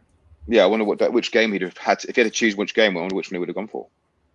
Quins, mate. I know him. He's Quins. He's. Yeah. I'll see if he's. Oh no, he'll he'll tell us after. He'll tell us after. no, no, but no, it was it was it was a fantastic game for game for rugby. Um, I, it's just it's just good that the, the league could, can continue. It was a very, very mate, as I said to you, the girls want part were part time, yeah. and the hardest thing, mate, is well, COVID. I think having to, to work train with COVID as well. We had one of our young players um, mm-hmm. who had to isolate for 40 days throughout the season. 40 days? Because of her job, she was like I think because she worked with quite a few people and different people coming in and out of the, of the business. She had to mm. isolate for 40 days. I was like, so that's like something out of the Bible. I mean, I, and she and she and she came back and played. Days so, 40 nights. Yeah, honestly, single-handed ex- practice. Exactly. Yeah, like she honestly completed Netflix. Mm-hmm. Not many players, not many people have done that. all right, go on then. What's who should who should everybody go? I, I obviously you're gonna say come watch Bristol because we are Bristol and we are great, but like who's a player like who's a player that people should be watching out for? Like who's a because obviously you know you've every like you say you've got the England girls that are quite well known. Obviously Scarratt's making appearances on BBC. Mo Hunt is crushing commentary when she's doing commentary for games and things like that for Allianz. But who's these who's these up and coming players that you want to like you want people to get a hold on and watch? So, um, basically, blank checkbook. Who's coming to Bristol? well, no, I'll be, I'll be honest. Like the the recruitment that we did during the season, because obviously there was no other teams playing in the championship, so recruiting was yeah. quite tough. So mm-hmm. I um, got in contact with certain teams and, and, certain universities, and we managed to get a few girls from the under twenties come along. Mm-hmm. And uh, Ella Lovibond, she started at 15 in the last game against Wasps, And I, she's in the under 20s now. I think she's going to be outstanding. She's got, she reminds me of Yannick Jauzion um, for Toulouse back in the day. He, what what a brilliant callback yeah. for as. Yeah, yeah he exactly. He was an unbelievable player, and she's got this something about her. She's uh, also when Gordon D'Arcy came on the scene, he just seemed to ghost through defenses. She's she mm. glides. She's a fantastic ball player. I think she's going to be a very good player, and um, I hope to see her do bigger and better things. Um, another girl, Grace Crompton, she comes from she's been playing rugby two years. She comes from a uh, uh, athletic background. She, I think she's fa- she's faster than Jazz Joyce, but she's heavier Ooh. than her as well. So like Jazz is obviously an unbelievable Olympian, fantastic player. But those two players I know at Bristol. But looking around at other teams um, throughout throughout the season, Loughborough have got an unbelievable pathway there. Um, I know they, they had a young a young seven who got injured this season as well. I can't remember her name. Apologies, But I've, forgot, um, I've forgotten it, and I really should know it because I've spoken No. to somebody about her. Yeah, I really yeah. should know it. she she's Oh. uh, but the, the person for me who I really wanted to get to Bristol was Abby Burton. She Oh, yeah, yeah, yeah, from Wasps. She's phenomenal. She's she phenomenal. she for me I think she's the best back rower in the country. Um, I know she's in the England Sevens program right now, but there are no there, there are no players I know that have got the dynamic skills that she does, and she understands the why of how to engage a player, how to um, put someone on the back foot, how to manipulate defenses, and also her natural leg drive, natural body height, and the tackle. That's, like I had a good conversation with her. She's really down to earth, like fantastic amount of um, experience as well from her rugby league background as well. Mhm. But I, I can see her being the future number eight for, for England, and like I, I, I she was for me. I spoke to Giselle about her at Wasp as well, and I just thought she's fantastic. And um, there is, I think there's a few. The future is very bright with the with the England pathway. Um, just hope the league, because the league is the league is probably there's probably too many teams in the league to have the amount of players you need in English rugby. Mhm. That's why that's why think- teams like yeah. it, it, it's tough. Like you, you- you're gonna obviously Bath and Newcastle are going to be pushing for teams now. London Irish are as well. So it's are they going to make it bigger or they're going to replace the team? So that's that's a, that's a question as well. I think if they change the rules, because obviously you, I remember me and you spoke to it. I we mentioned the play. I won't, I won't out them on here for, but you were telling me about like the registration rules. I think if they got rid of that, I think the players would be fine. Because like you say, you've got the England Pro or not England Pro. You've got English players that can make enough of a living to justify how it goes, and then you've got these registration rules. But the fact is that you've got you've got Scottish girls obviously from up here that are uni students, and then they're going and playing international rugby, or their accountants going and playing international rugby. And it's, I- I, think it's I think it's like we said, it's like if you got like you said, if you gave if you found a way to show that it was there and you could actually get these players in, like I don't think the league's a problem. I think it's getting the players playing at the pro sort of standard every week. Mate, it also comes down to the fact that like what, Wales haven't got any like de- they haven't got a decent Premiership for the girls. That's another Yeah. thing as well. So they're having to go other places. Scotland's exactly the same. They, they want to push this European competition eventually to make the, make it a bigger game, and and that way you're going to have better players coming through from England as well. So it's you're saturating the league with with, with um, different countries, which is not a bad thing. But when it like when you've got eight, nine different nine players from one country playing in the same team, Mhm. that that becomes tough. So there's a balance to strike with it, but I just think I think realistically, I think the games in the women's league is just it's just behind a bit when it comes to the logistical side of things. A bit like the men's was in 1998. I'm not saying we're at 1998, 99 now when we're professional, Mhm. but we're not anywhere near 2021 if you know what I mean. So it's there, Yeah, there needs to be a, a rethink there, and and I think eventually they're going to have most games streamed. I know there's talking about that. They need the TV deals to get sorted, but mate, it's a very exciting time, and I think the Olympics will help as well, and and, and, the, World Cup, World Cup next year in New Mhm. Zealand, like that's going to be uh, unbelievable. No, I I'm like you. I'm really looking forward to this. I think it's it's only on the up, and I think the sooner Hugely. people people get on board with it, the, it's only going to get better. So No, exactly, and Mhm. it's it's exciting for for the players that are putting in the amount of um, time and energy now. So if you're watching and you have a local women's team near you, or you have a women's team sister to your men's team in the Premiership, if your men's team's playing away and you can't get to the game, go watch the women. Man. Go watch the women's game. Like it's just as good rugby. Anybody who tells you it's not has clearly never watched the game. Like it's good rugby. Definitely. Yeah, go watch your rugby. Right, let's talk about something else. What should we talk about now? You said US rugby. How were you almost ending up playing in the U? Have you been watching the MLR? I have never, I haven't watched much of it, but I I've got so many mates that are playing over there. So I, I, know, I know, I know boys at the uh, in New York and the Blues there. Um, my a good mate of mine, Rob Hawley, not a good mate of mine, sorry, I, Rob Hawley, I used to play rugby with, and uh, I'm still in contact with. He used to play for Wasps, absolute legend at Wasps. Uh, he uh, went to ended up going to Wales with Shaun Edwards and doing and basically shadowing him for years. He ended up uh, being in charge of San Diego. He was the one who came up with the. He he helped the franchise build it from the bottom ups, and he's just left, and now he's put on the he's on the USA Eagles uh, coaching team now. So I spoke to different players around it, and I knew uh, Dom Waldouck went over there. He played for Ohio. Um, so I know that they're looking at making a Hawaiian team. I've heard that as well. Um, Sign But- sign me up. I don't know. I've, I've, I've heard I thought there was. I think. It, I think COVID put the kibosh on that because I think there's a couple of boys that were ready to just be like, right, I'm going and playing in Hawaii for a few years. Yeah. Um, like t- talking about playing rugby for free. If you're covering my cost of living in Hawaii, I'll play rugby. Like, I will yeah. shift so much weight and I will become so good at rugby if you tell me I'm living in Hawaii. oh, oh my god, yeah, absolutely, mate. Yeah. So there, it's just a demographic. Like I, I played rugby in Denver when I was the Saxons, and Denver, uh, it's it's just unbelievable cities there, and the infrastructure at these clubs is only going to get better. Like JP Doyle, he's absolutely flourishing over there. Like oh, he, as a, he, as a, a referee, I, he's fantastic. I, tweeted, I tweeted it. That was the best signing the MLR made. That whole like you had all these high profile names, and JP Doyle went, and I was like, that is the best signing anybody will make, hands down. Yeah.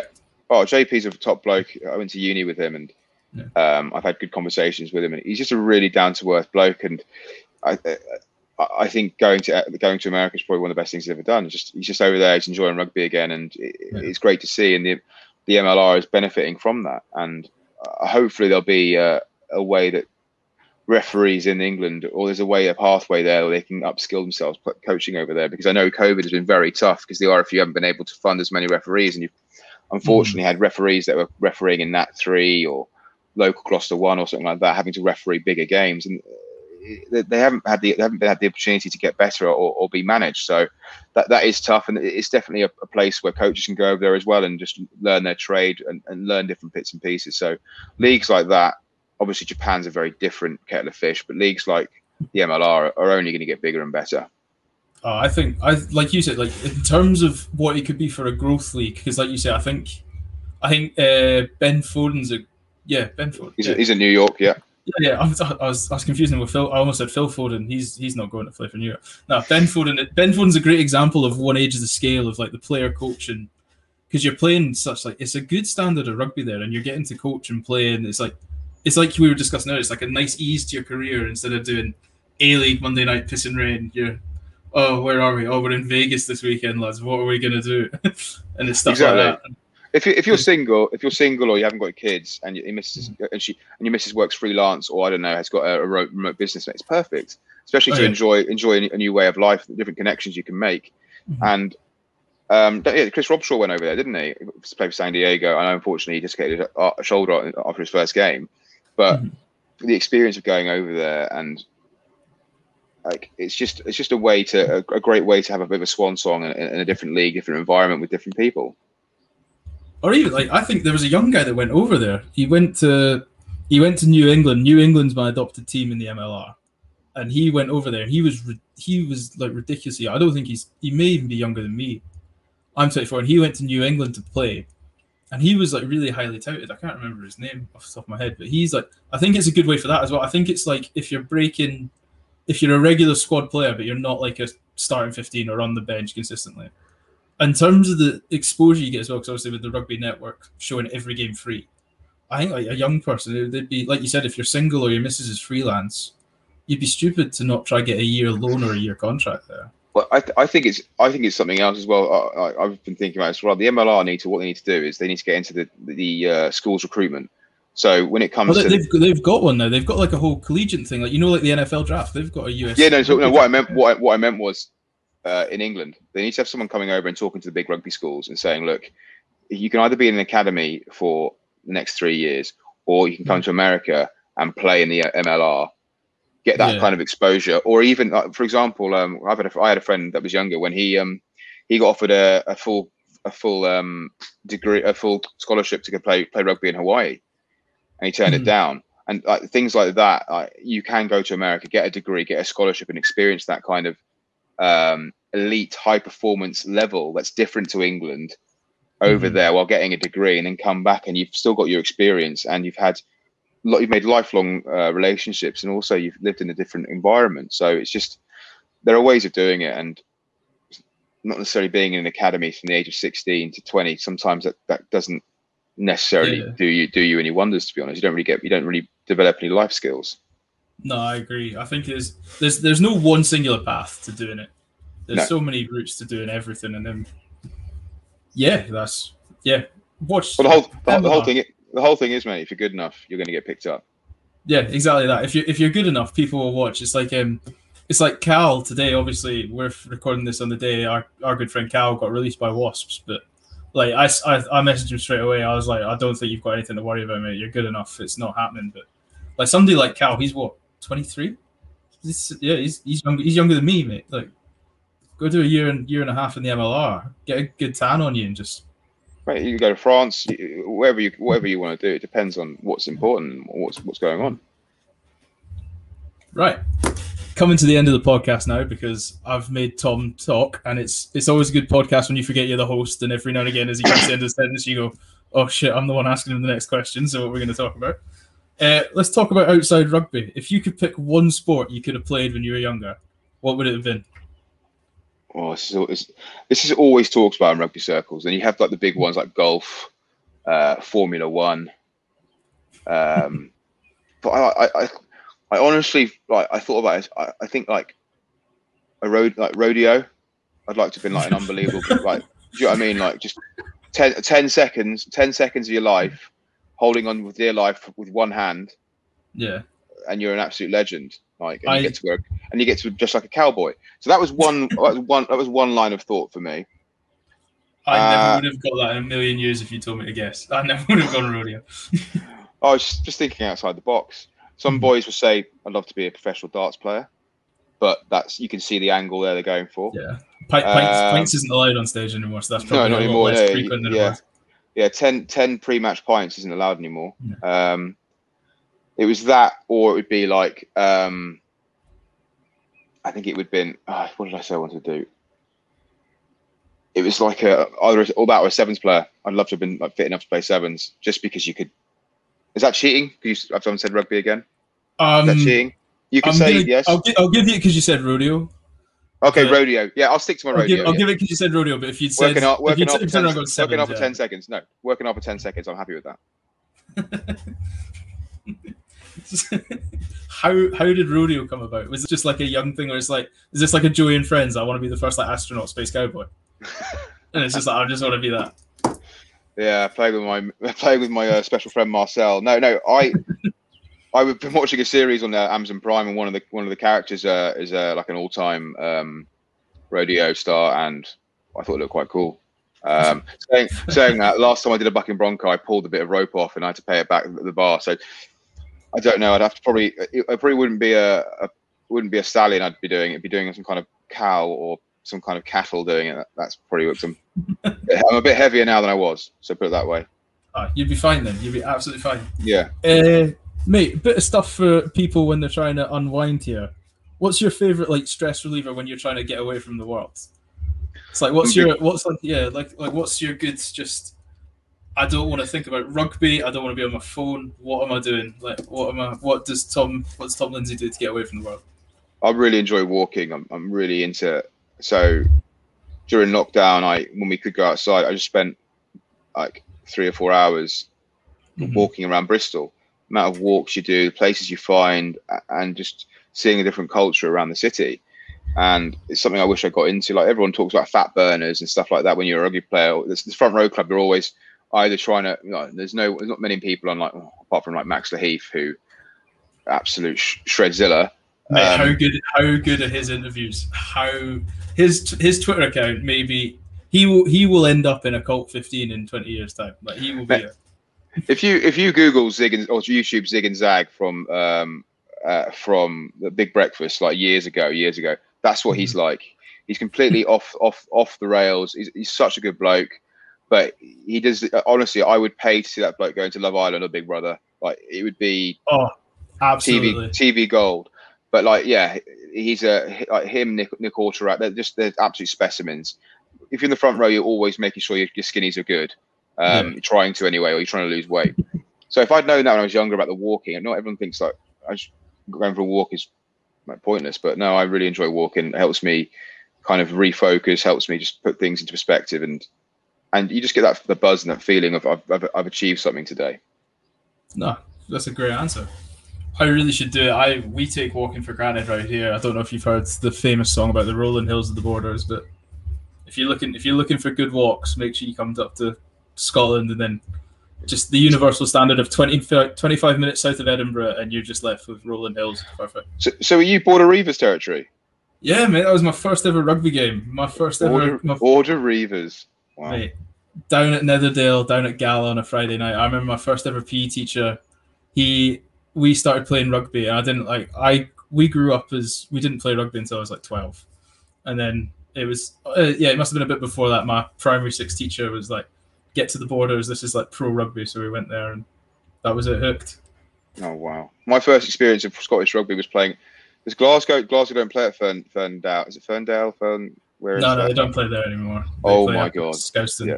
yeah, that was uh, that was an experience, a uh, a social experience, put it that way. Do you have a night Yeah. out? No, uh, Glasgow. Did I have a night out? No, we didn't. We didn't. But I do remember the clientele hanging around the stadium were, were suspect. Put, put it that way. Post, po, pre, pre, pre, and post game. Mate, that's exactly how it should be. We're gonna get. I'm gonna. I'm gonna make a mandatory blokes night out in Scotland for one night. If I'm coming to, that's what we're talking about next. We haven't talked about that yet. Kick for a cause. How did you do? How did you end up being the goalkeeper for our team? Hopefully the team sheet's released by now. But we are. You are goalkeeper for Kick for a cause. So when I was younger, I, I, I did play a bit of competitive football, and I was a goalkeeper. Um, Oh, decent. We're gonna win. That would do. ma- yeah, the matter of, it didn't. ha- It, it, it didn't. Ha- uh, I suppose the reason was I was probably about eighteen stone, and the goal was. It looked like a, a a widely fitting kind of dress on me. That's how big I was. So hopefully, I feel that obviously it's a. And I, I enjoy playing a bit of goalkeeper. I, I, I really did enjoy it. Um, so I said to I said I said to uh, Tom and I spoke to you obviously, and I was like, look, I haven't run for a long time. Like I'm not saying I'm unfit, but like last thing I want to do is Uh, don't worry. wa- walk away my walk away my hamstrings kind of following me. So no, no, I, I really enjoyed it. I was I was a huge Peter Schmeichel fan when I was younger. Same birthday as Peter Schmeichel, absolute legend. Um, I was just I was like, you look back at get like teams like that, and you you're like, why in God's name did I not keep those jerseys? I had some of those goalkeeper jerseys, Oh. mate.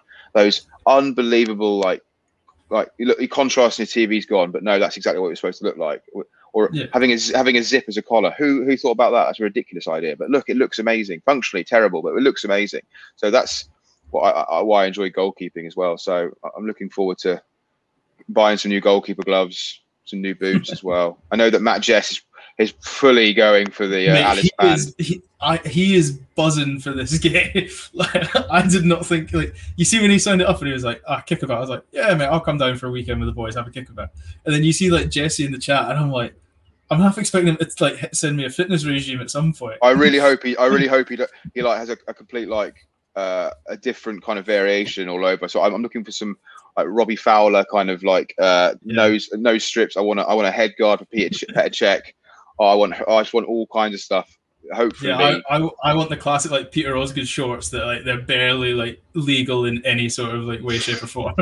yeah, I know what you mean. I'll, if anyone acts like Vinnie Jones and like grabs someone's bollocks at the kickoff, that probably wouldn't go down for the charity. But look, maybe the next game. yeah, exactly. I'm really, I'm really enjoying it. Saying that though, when I when I was like, yeah, I'm keen for it, I'm keen for it. I was like, oh, where is it again? So I googled it. and I was like, Yeah.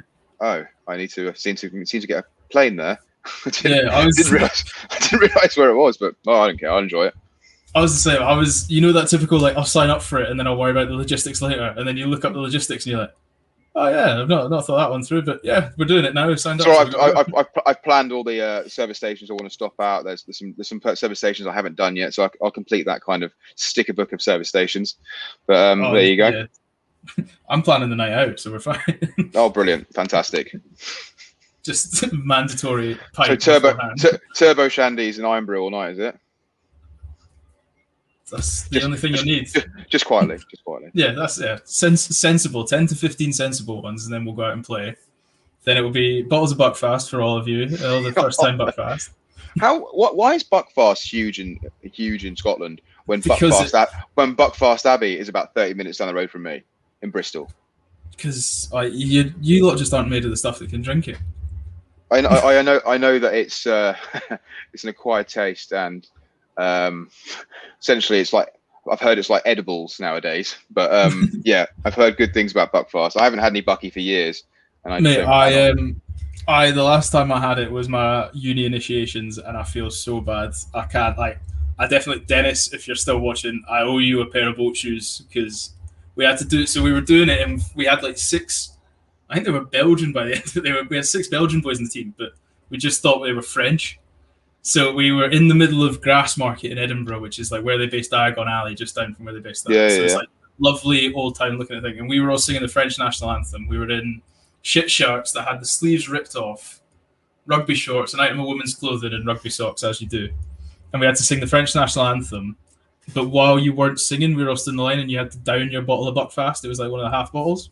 Oh, okay. So So you had to down that, and I'd never had Buckfast before because I'm I'm adopted Scottish. Like I'm English masquerading as Scottish, but I live Scottish, so I say I'm Scottish.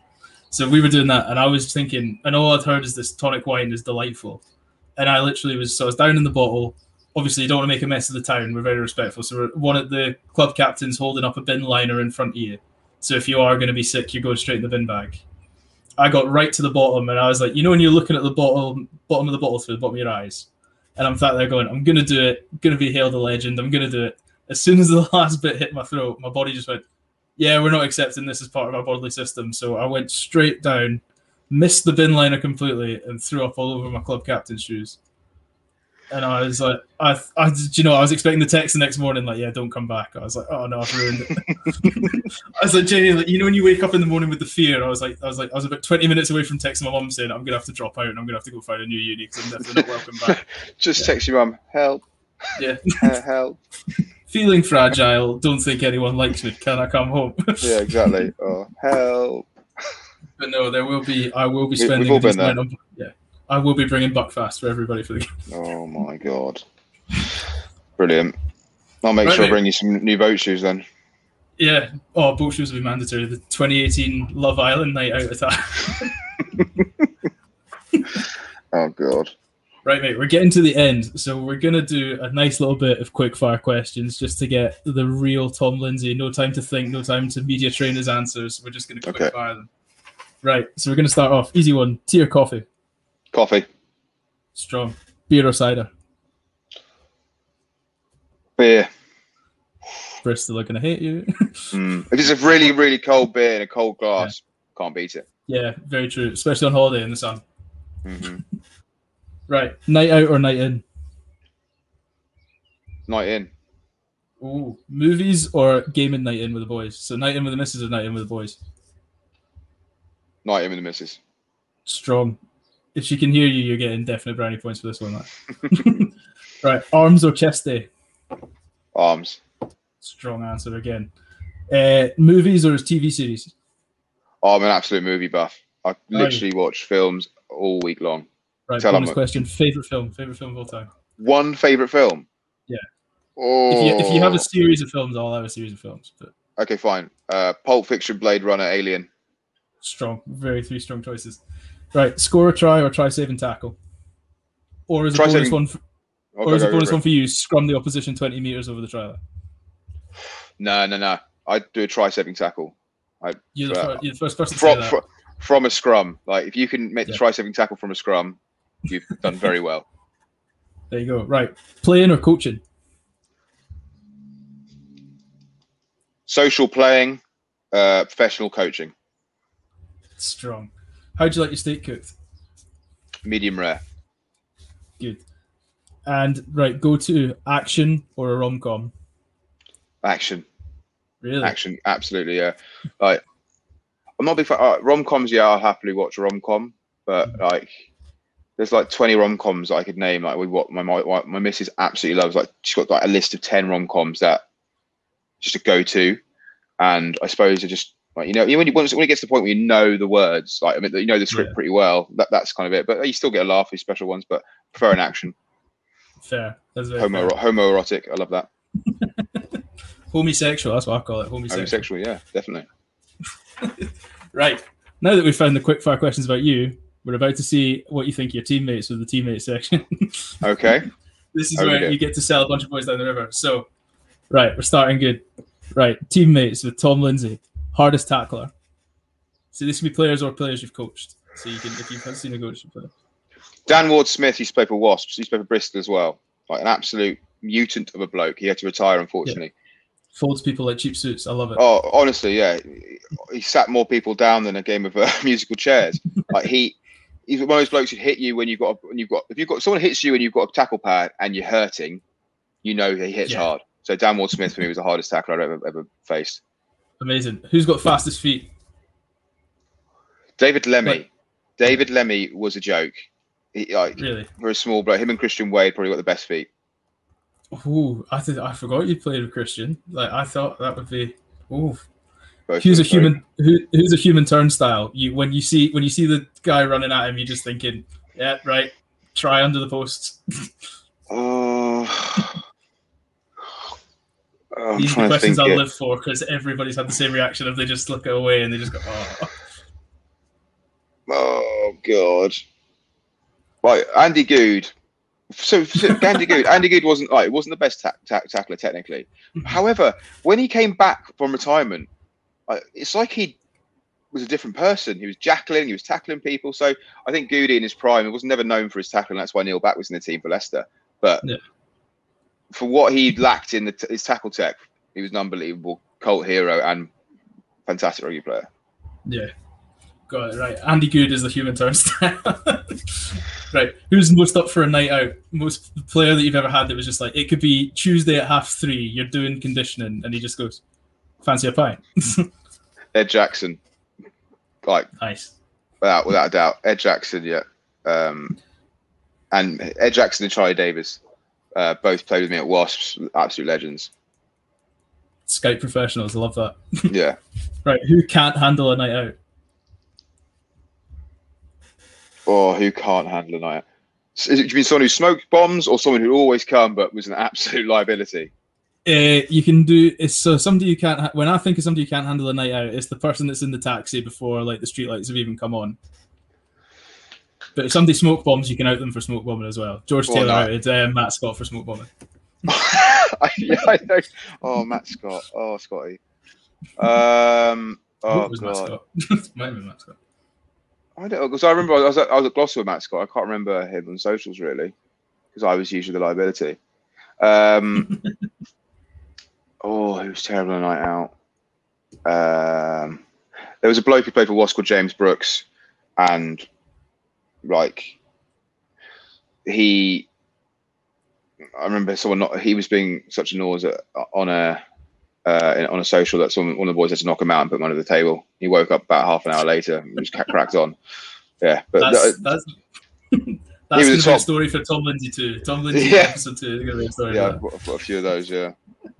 Uh, worst fashion sense in the squad that you ever or ever had as a player. Oh my god, worst fashion sense. Um, who's the who's the guy that turned up and you thought, where the hell did you buy that? And who told you it was a good idea?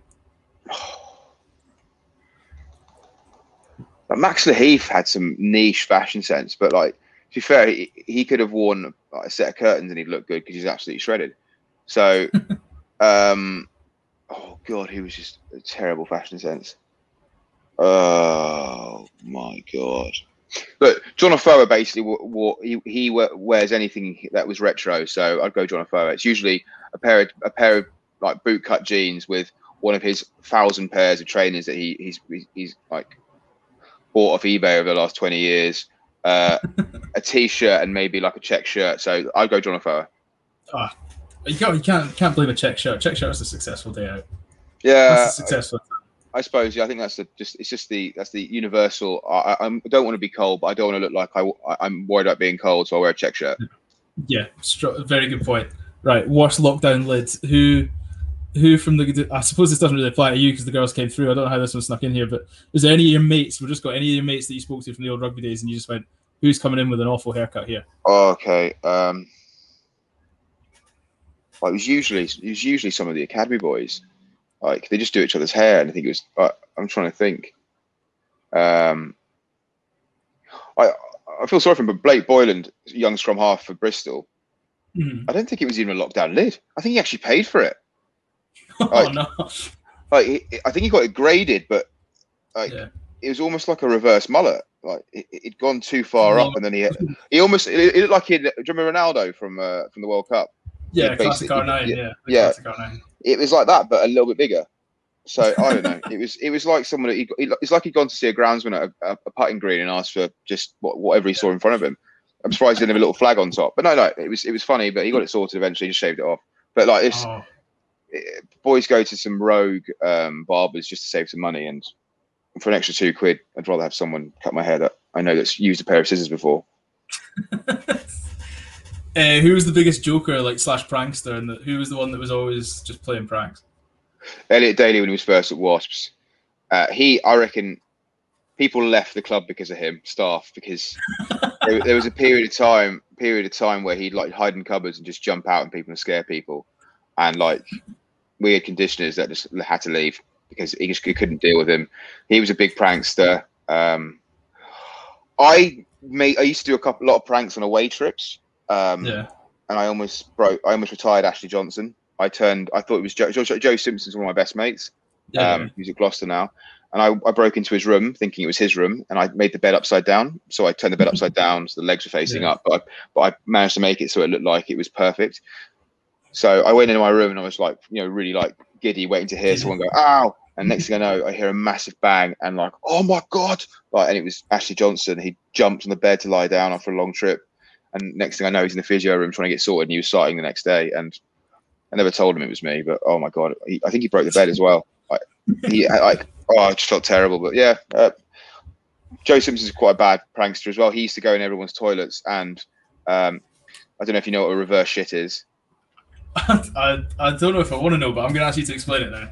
It's basically imagine imagine going for a poo facing the cistern, so it won't it won't drop in the water. It will just sit. He used to do that all the time. Um, and I know that you know you know sometimes sometimes in hotel rooms as well. You know, like the, the mirror. Sometimes the mirror in the uh, in the bathroom can reflect the mirror in like the hallway. Yeah. So if someone's walking past, they can see you. And obviously, if you're facing the cistern, you can look at the mirror Yeah. as well. I think it was on like a 20s camp, and Nigel Redman walked past, stopped, looked at the mirror, and Joe Simpson's there, like laughing, think, naked. And I don't think they said anything to each other. They just one of those. I never saw anything. That we Yeah, won't say anything I- ever again. yeah. I want nothing to do with this, Yeah, this well, that's true, situation. this. I, I saw it, but I didn't see it. So yeah, Joe Yeah. Simpson was a good prankster as well.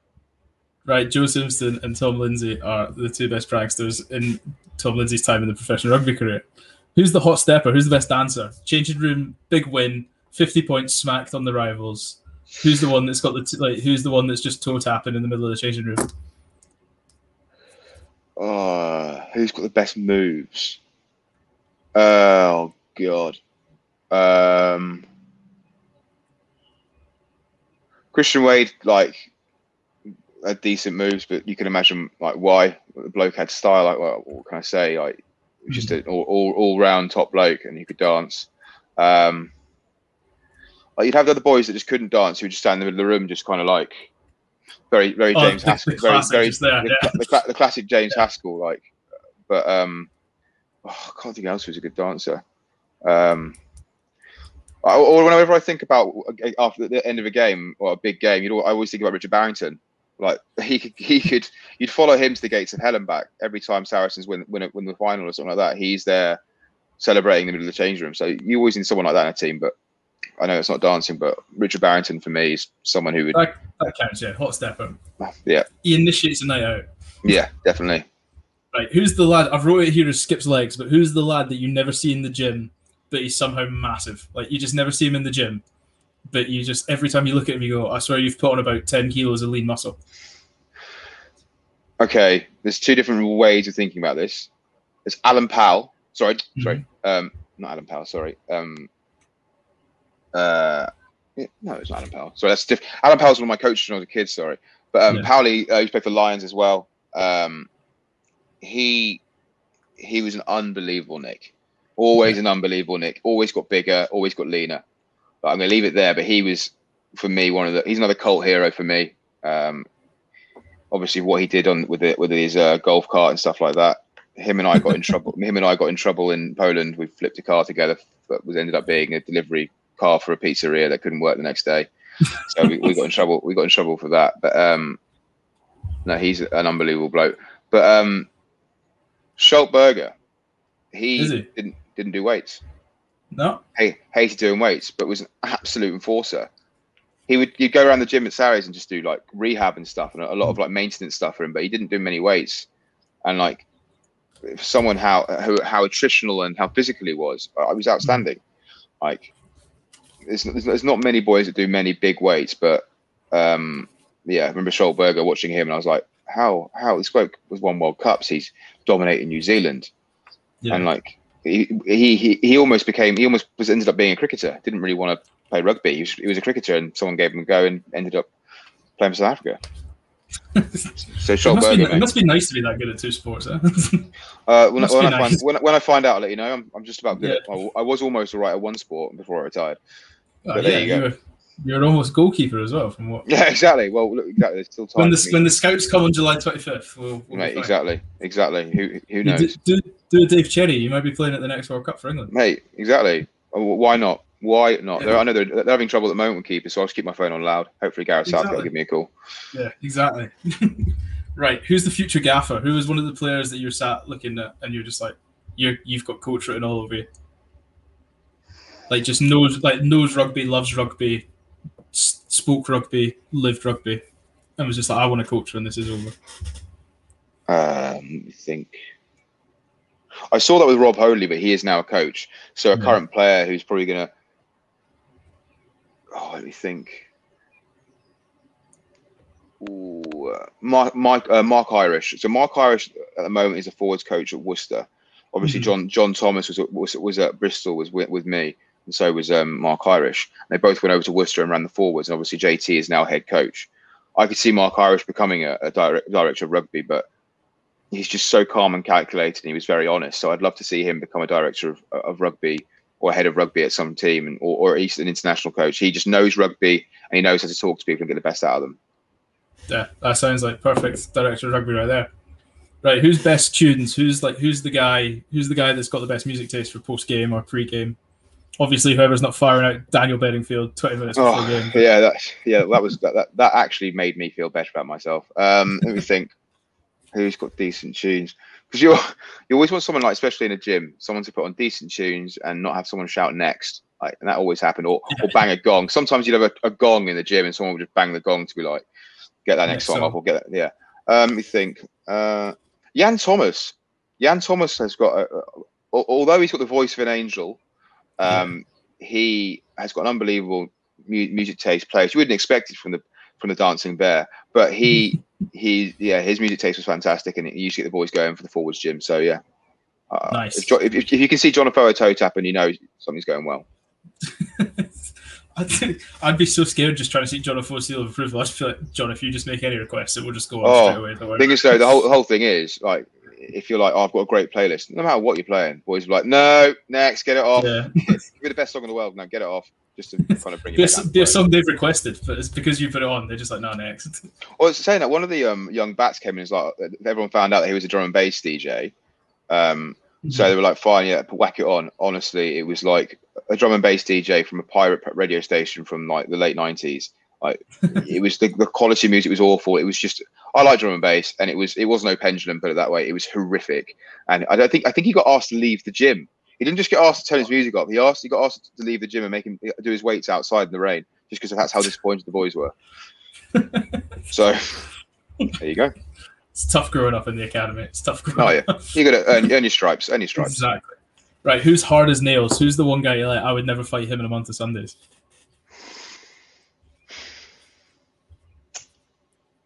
Let me think. He was hard as nails? Um,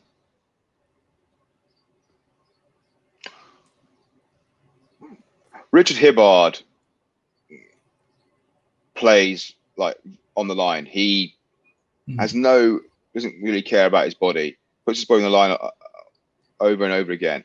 In a street fight, though, I don't I don't know like what it'd be like in like a street fight. Obviously, from from my experience of of battling in the streets with my yeah, well, I think the way you worded it, I was battling in the streets did Yeah. no favors there either. Pi- yeah, pi- pistols, pistols or swords at dawn, if you know what I mean. That's kind of um, no, uh, from my vast experience of yeah battling. Um, yeah, Jan Thomas. uh, It's like he slipped me twenty quid or something before this interview. Um, he he's a he boxes as well, and if you Yeah. I, uh, Max Heap's already mentioned it. If you watch him tap in the bag, like I know he's boxed a long time, and he, he he's Gloucester, Gloucester through and through. Um, and yeah, he's someone I wouldn't want to mess around with, to be honest. Saying that, actually saying that, uh, I, I was on a night, when I was at Bedford, there was one of the players. I wouldn't say who it was. It was a, one of the players there. Really calm, really quiet guy. Uh, another hooker and really good bloke. And uh, we were in this little French town, and um, we, we, ended up staying at this club, having a good night out. But this time was tiny, and but imagine we had like thirty Bedford boys there, or whatever it's going to yeah. be. And we were really enjoying ourselves. We basically took over this club. that's what happened. The locals weren't very happy about it, and I think the local lads came down and just tried to start a few scraps. And um, one of the boys, one of the boys got punched and ran in. He was like, "Someone's, someone's hurt my nose." Like one of the boys, he was not a, was not a uh, scrapper. He was more of a, yeah. a, a, a, peace preacher, if you know what I mean. Yeah. One of the boys went outside, and you could see him like rolling his shoulders, a bit like Brad Pitt in uh, Snatch. Yeah. Next you know, next you know, knocks out three blokes. Just knocks out three, like, like a combo. One of those where you're like, never ever ever taking the piss out of you ever again and then what there was another boy as well that couldn't he um i think he got, had his arm in a sling yeah he was running around booting people like it was going out of fashion so these two these two were like just it was just my, my guy was trying to hit goals from the halfway with oh my god honestly they dispatched they dispatched the entire local kind of uh familiar if you know what i mean and I, yeah. I, I was just sitting there like i didn't know whether to clap or call call an ambulance. Like it was unbelievable. But yeah, from then on, like, you always worry about the quiet ones, don't you? Like the boys that were really like giving it large were just there, like picking up the pieces. I love, so, the thought of this, I love the thought of this tour bus the next day and just two seats at the back being available for them that weren't there the day before. What's funny? Yeah, you can you can sit at the back today. I think what's funny is one of the boys that the one that was like kicking field goals for fun. Yeah he didn't remember it the next day. He was like, I can't, I don't understand. My foot is killing me. Uh, he like, he goes, my knee to wall. I don't know what's going on my knee to wall. It's like one centimeter, and everyone's like, um, I've no, no idea, mate, no idea. The other guy obviously knew exactly what was going on because his fists were absolutely killing him. But no, um, the quiet ones. But Jan Thomas for me would definitely be handy. I think right. if I was if I was orchestrating a street fight, which, which I won't ever be doing in the future in my in my world of wildest dreams that I want to organize like a four way round robin between Richard Hibbard, Jan Thomas, and these two lads from Bedford. the uh, wild the wild cards. Who would yeah. you have as a special guest referee though? Oh mate, I don't know. I because it was such an outrageous thing. I'd pick some. I'd pick. um I'd go Jim Hamilton. Just after that video of him against. Have you seen the video of him with Gloucester? Gloucester oh, when they're walking Irish. off the pitch, yeah, yeah, they're yeah. walking off the pitch, yeah. yeah. No, I'd have like somebody, I'd have somebody roll like Bakkies Botha or something like that, just a proper enforcer. Uh, yeah, that's a, that's a great shout. Oh my god! just I just, or I'd pick the world's like least convincing, like just chuck Peter Stringer in there or somewhere. Just go right, keep keep control of that. oh my god, yeah, that'd be uh.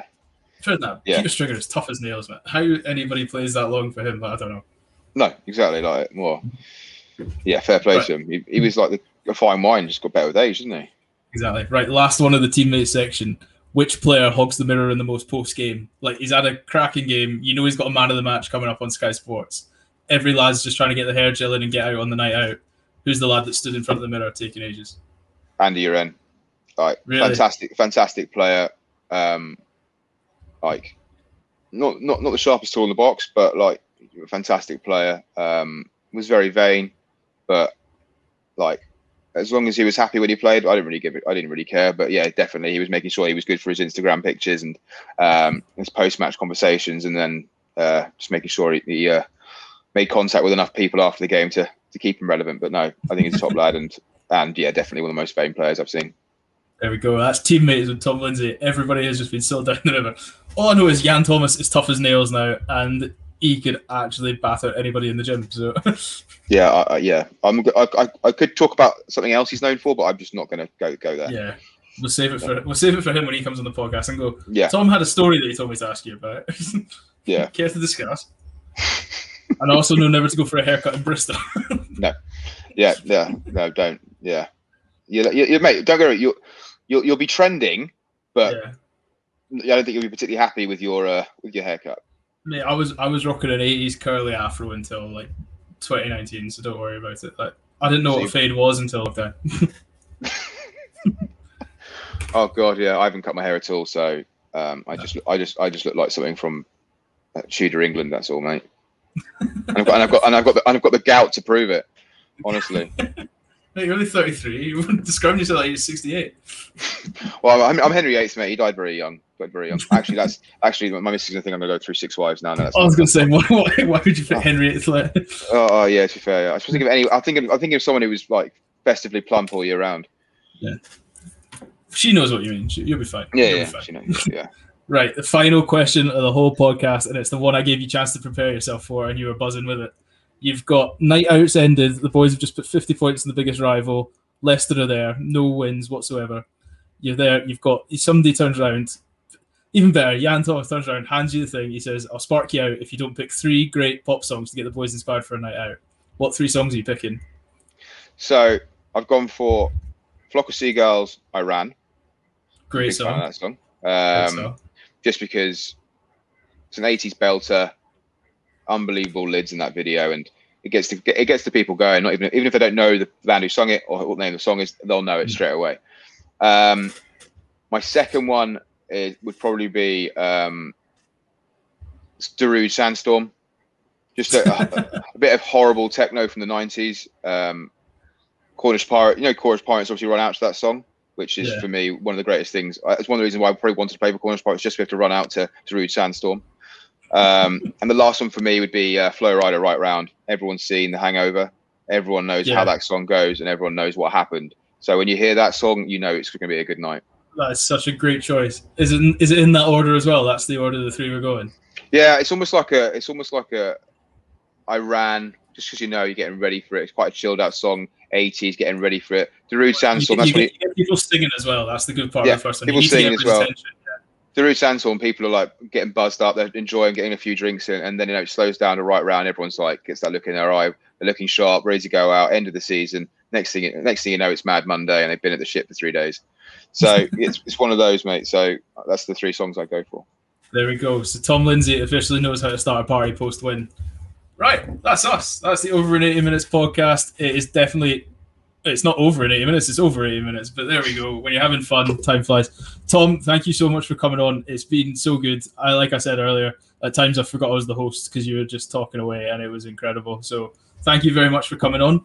Where can people get you on social? Where can they follow you on social? What's the links? Where should they be? Um, well, firstly, they will be you so down below, yeah. Oh yeah. Firstly, thank you so much for uh, having me on.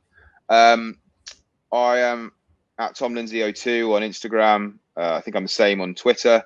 Um, but as- same with at Blokes. If you follow at Blokes as well, I'm on there and um, give as much love as you can to at Blokes. You guys are doing a fantastic job, and the more uh, love we can get, especially for our um, our football match uh, to raise money for that charity as well, I, I think that'd be very helpful. But thank you very much, and um, look forward to following the podcast the next person's on. Mate, no, absolute pleasure. I can't thank you guys enough. The first guys that are coming on, when it's me just send you a message through personal Instagram accounts going, I promise this isn't a weird request. I generally do have a podcast if you want to come on. But no, mate, thank you for coming on. Like you said, Kick for a Cause, 25th of July. We're going to get there. If you can't make the game, but you still want to donate, there will be links kicking about everywhere, like Tom said, all over blokes, all over our pages. Make sure you follow the podcast. Make sure you subscribe, like, rate it. It does more help than you could ever imagine. It makes everything go a bit smoother. Uh, we've got great guests coming up, chats like these. Who knows, you might hear something you didn't have. And Tom comes on, and you've got great bits of intel telling you how young players should work on. And yeah, like we said, watch your women's rugby. Make sure you subscribe to the podcast. Subscribe to subscribe to Tom. Follow Tom. Like Tom's posts. He comes out with belters. Thank you very much. See you guys all again soon. Stay safe and stay happy. See you later.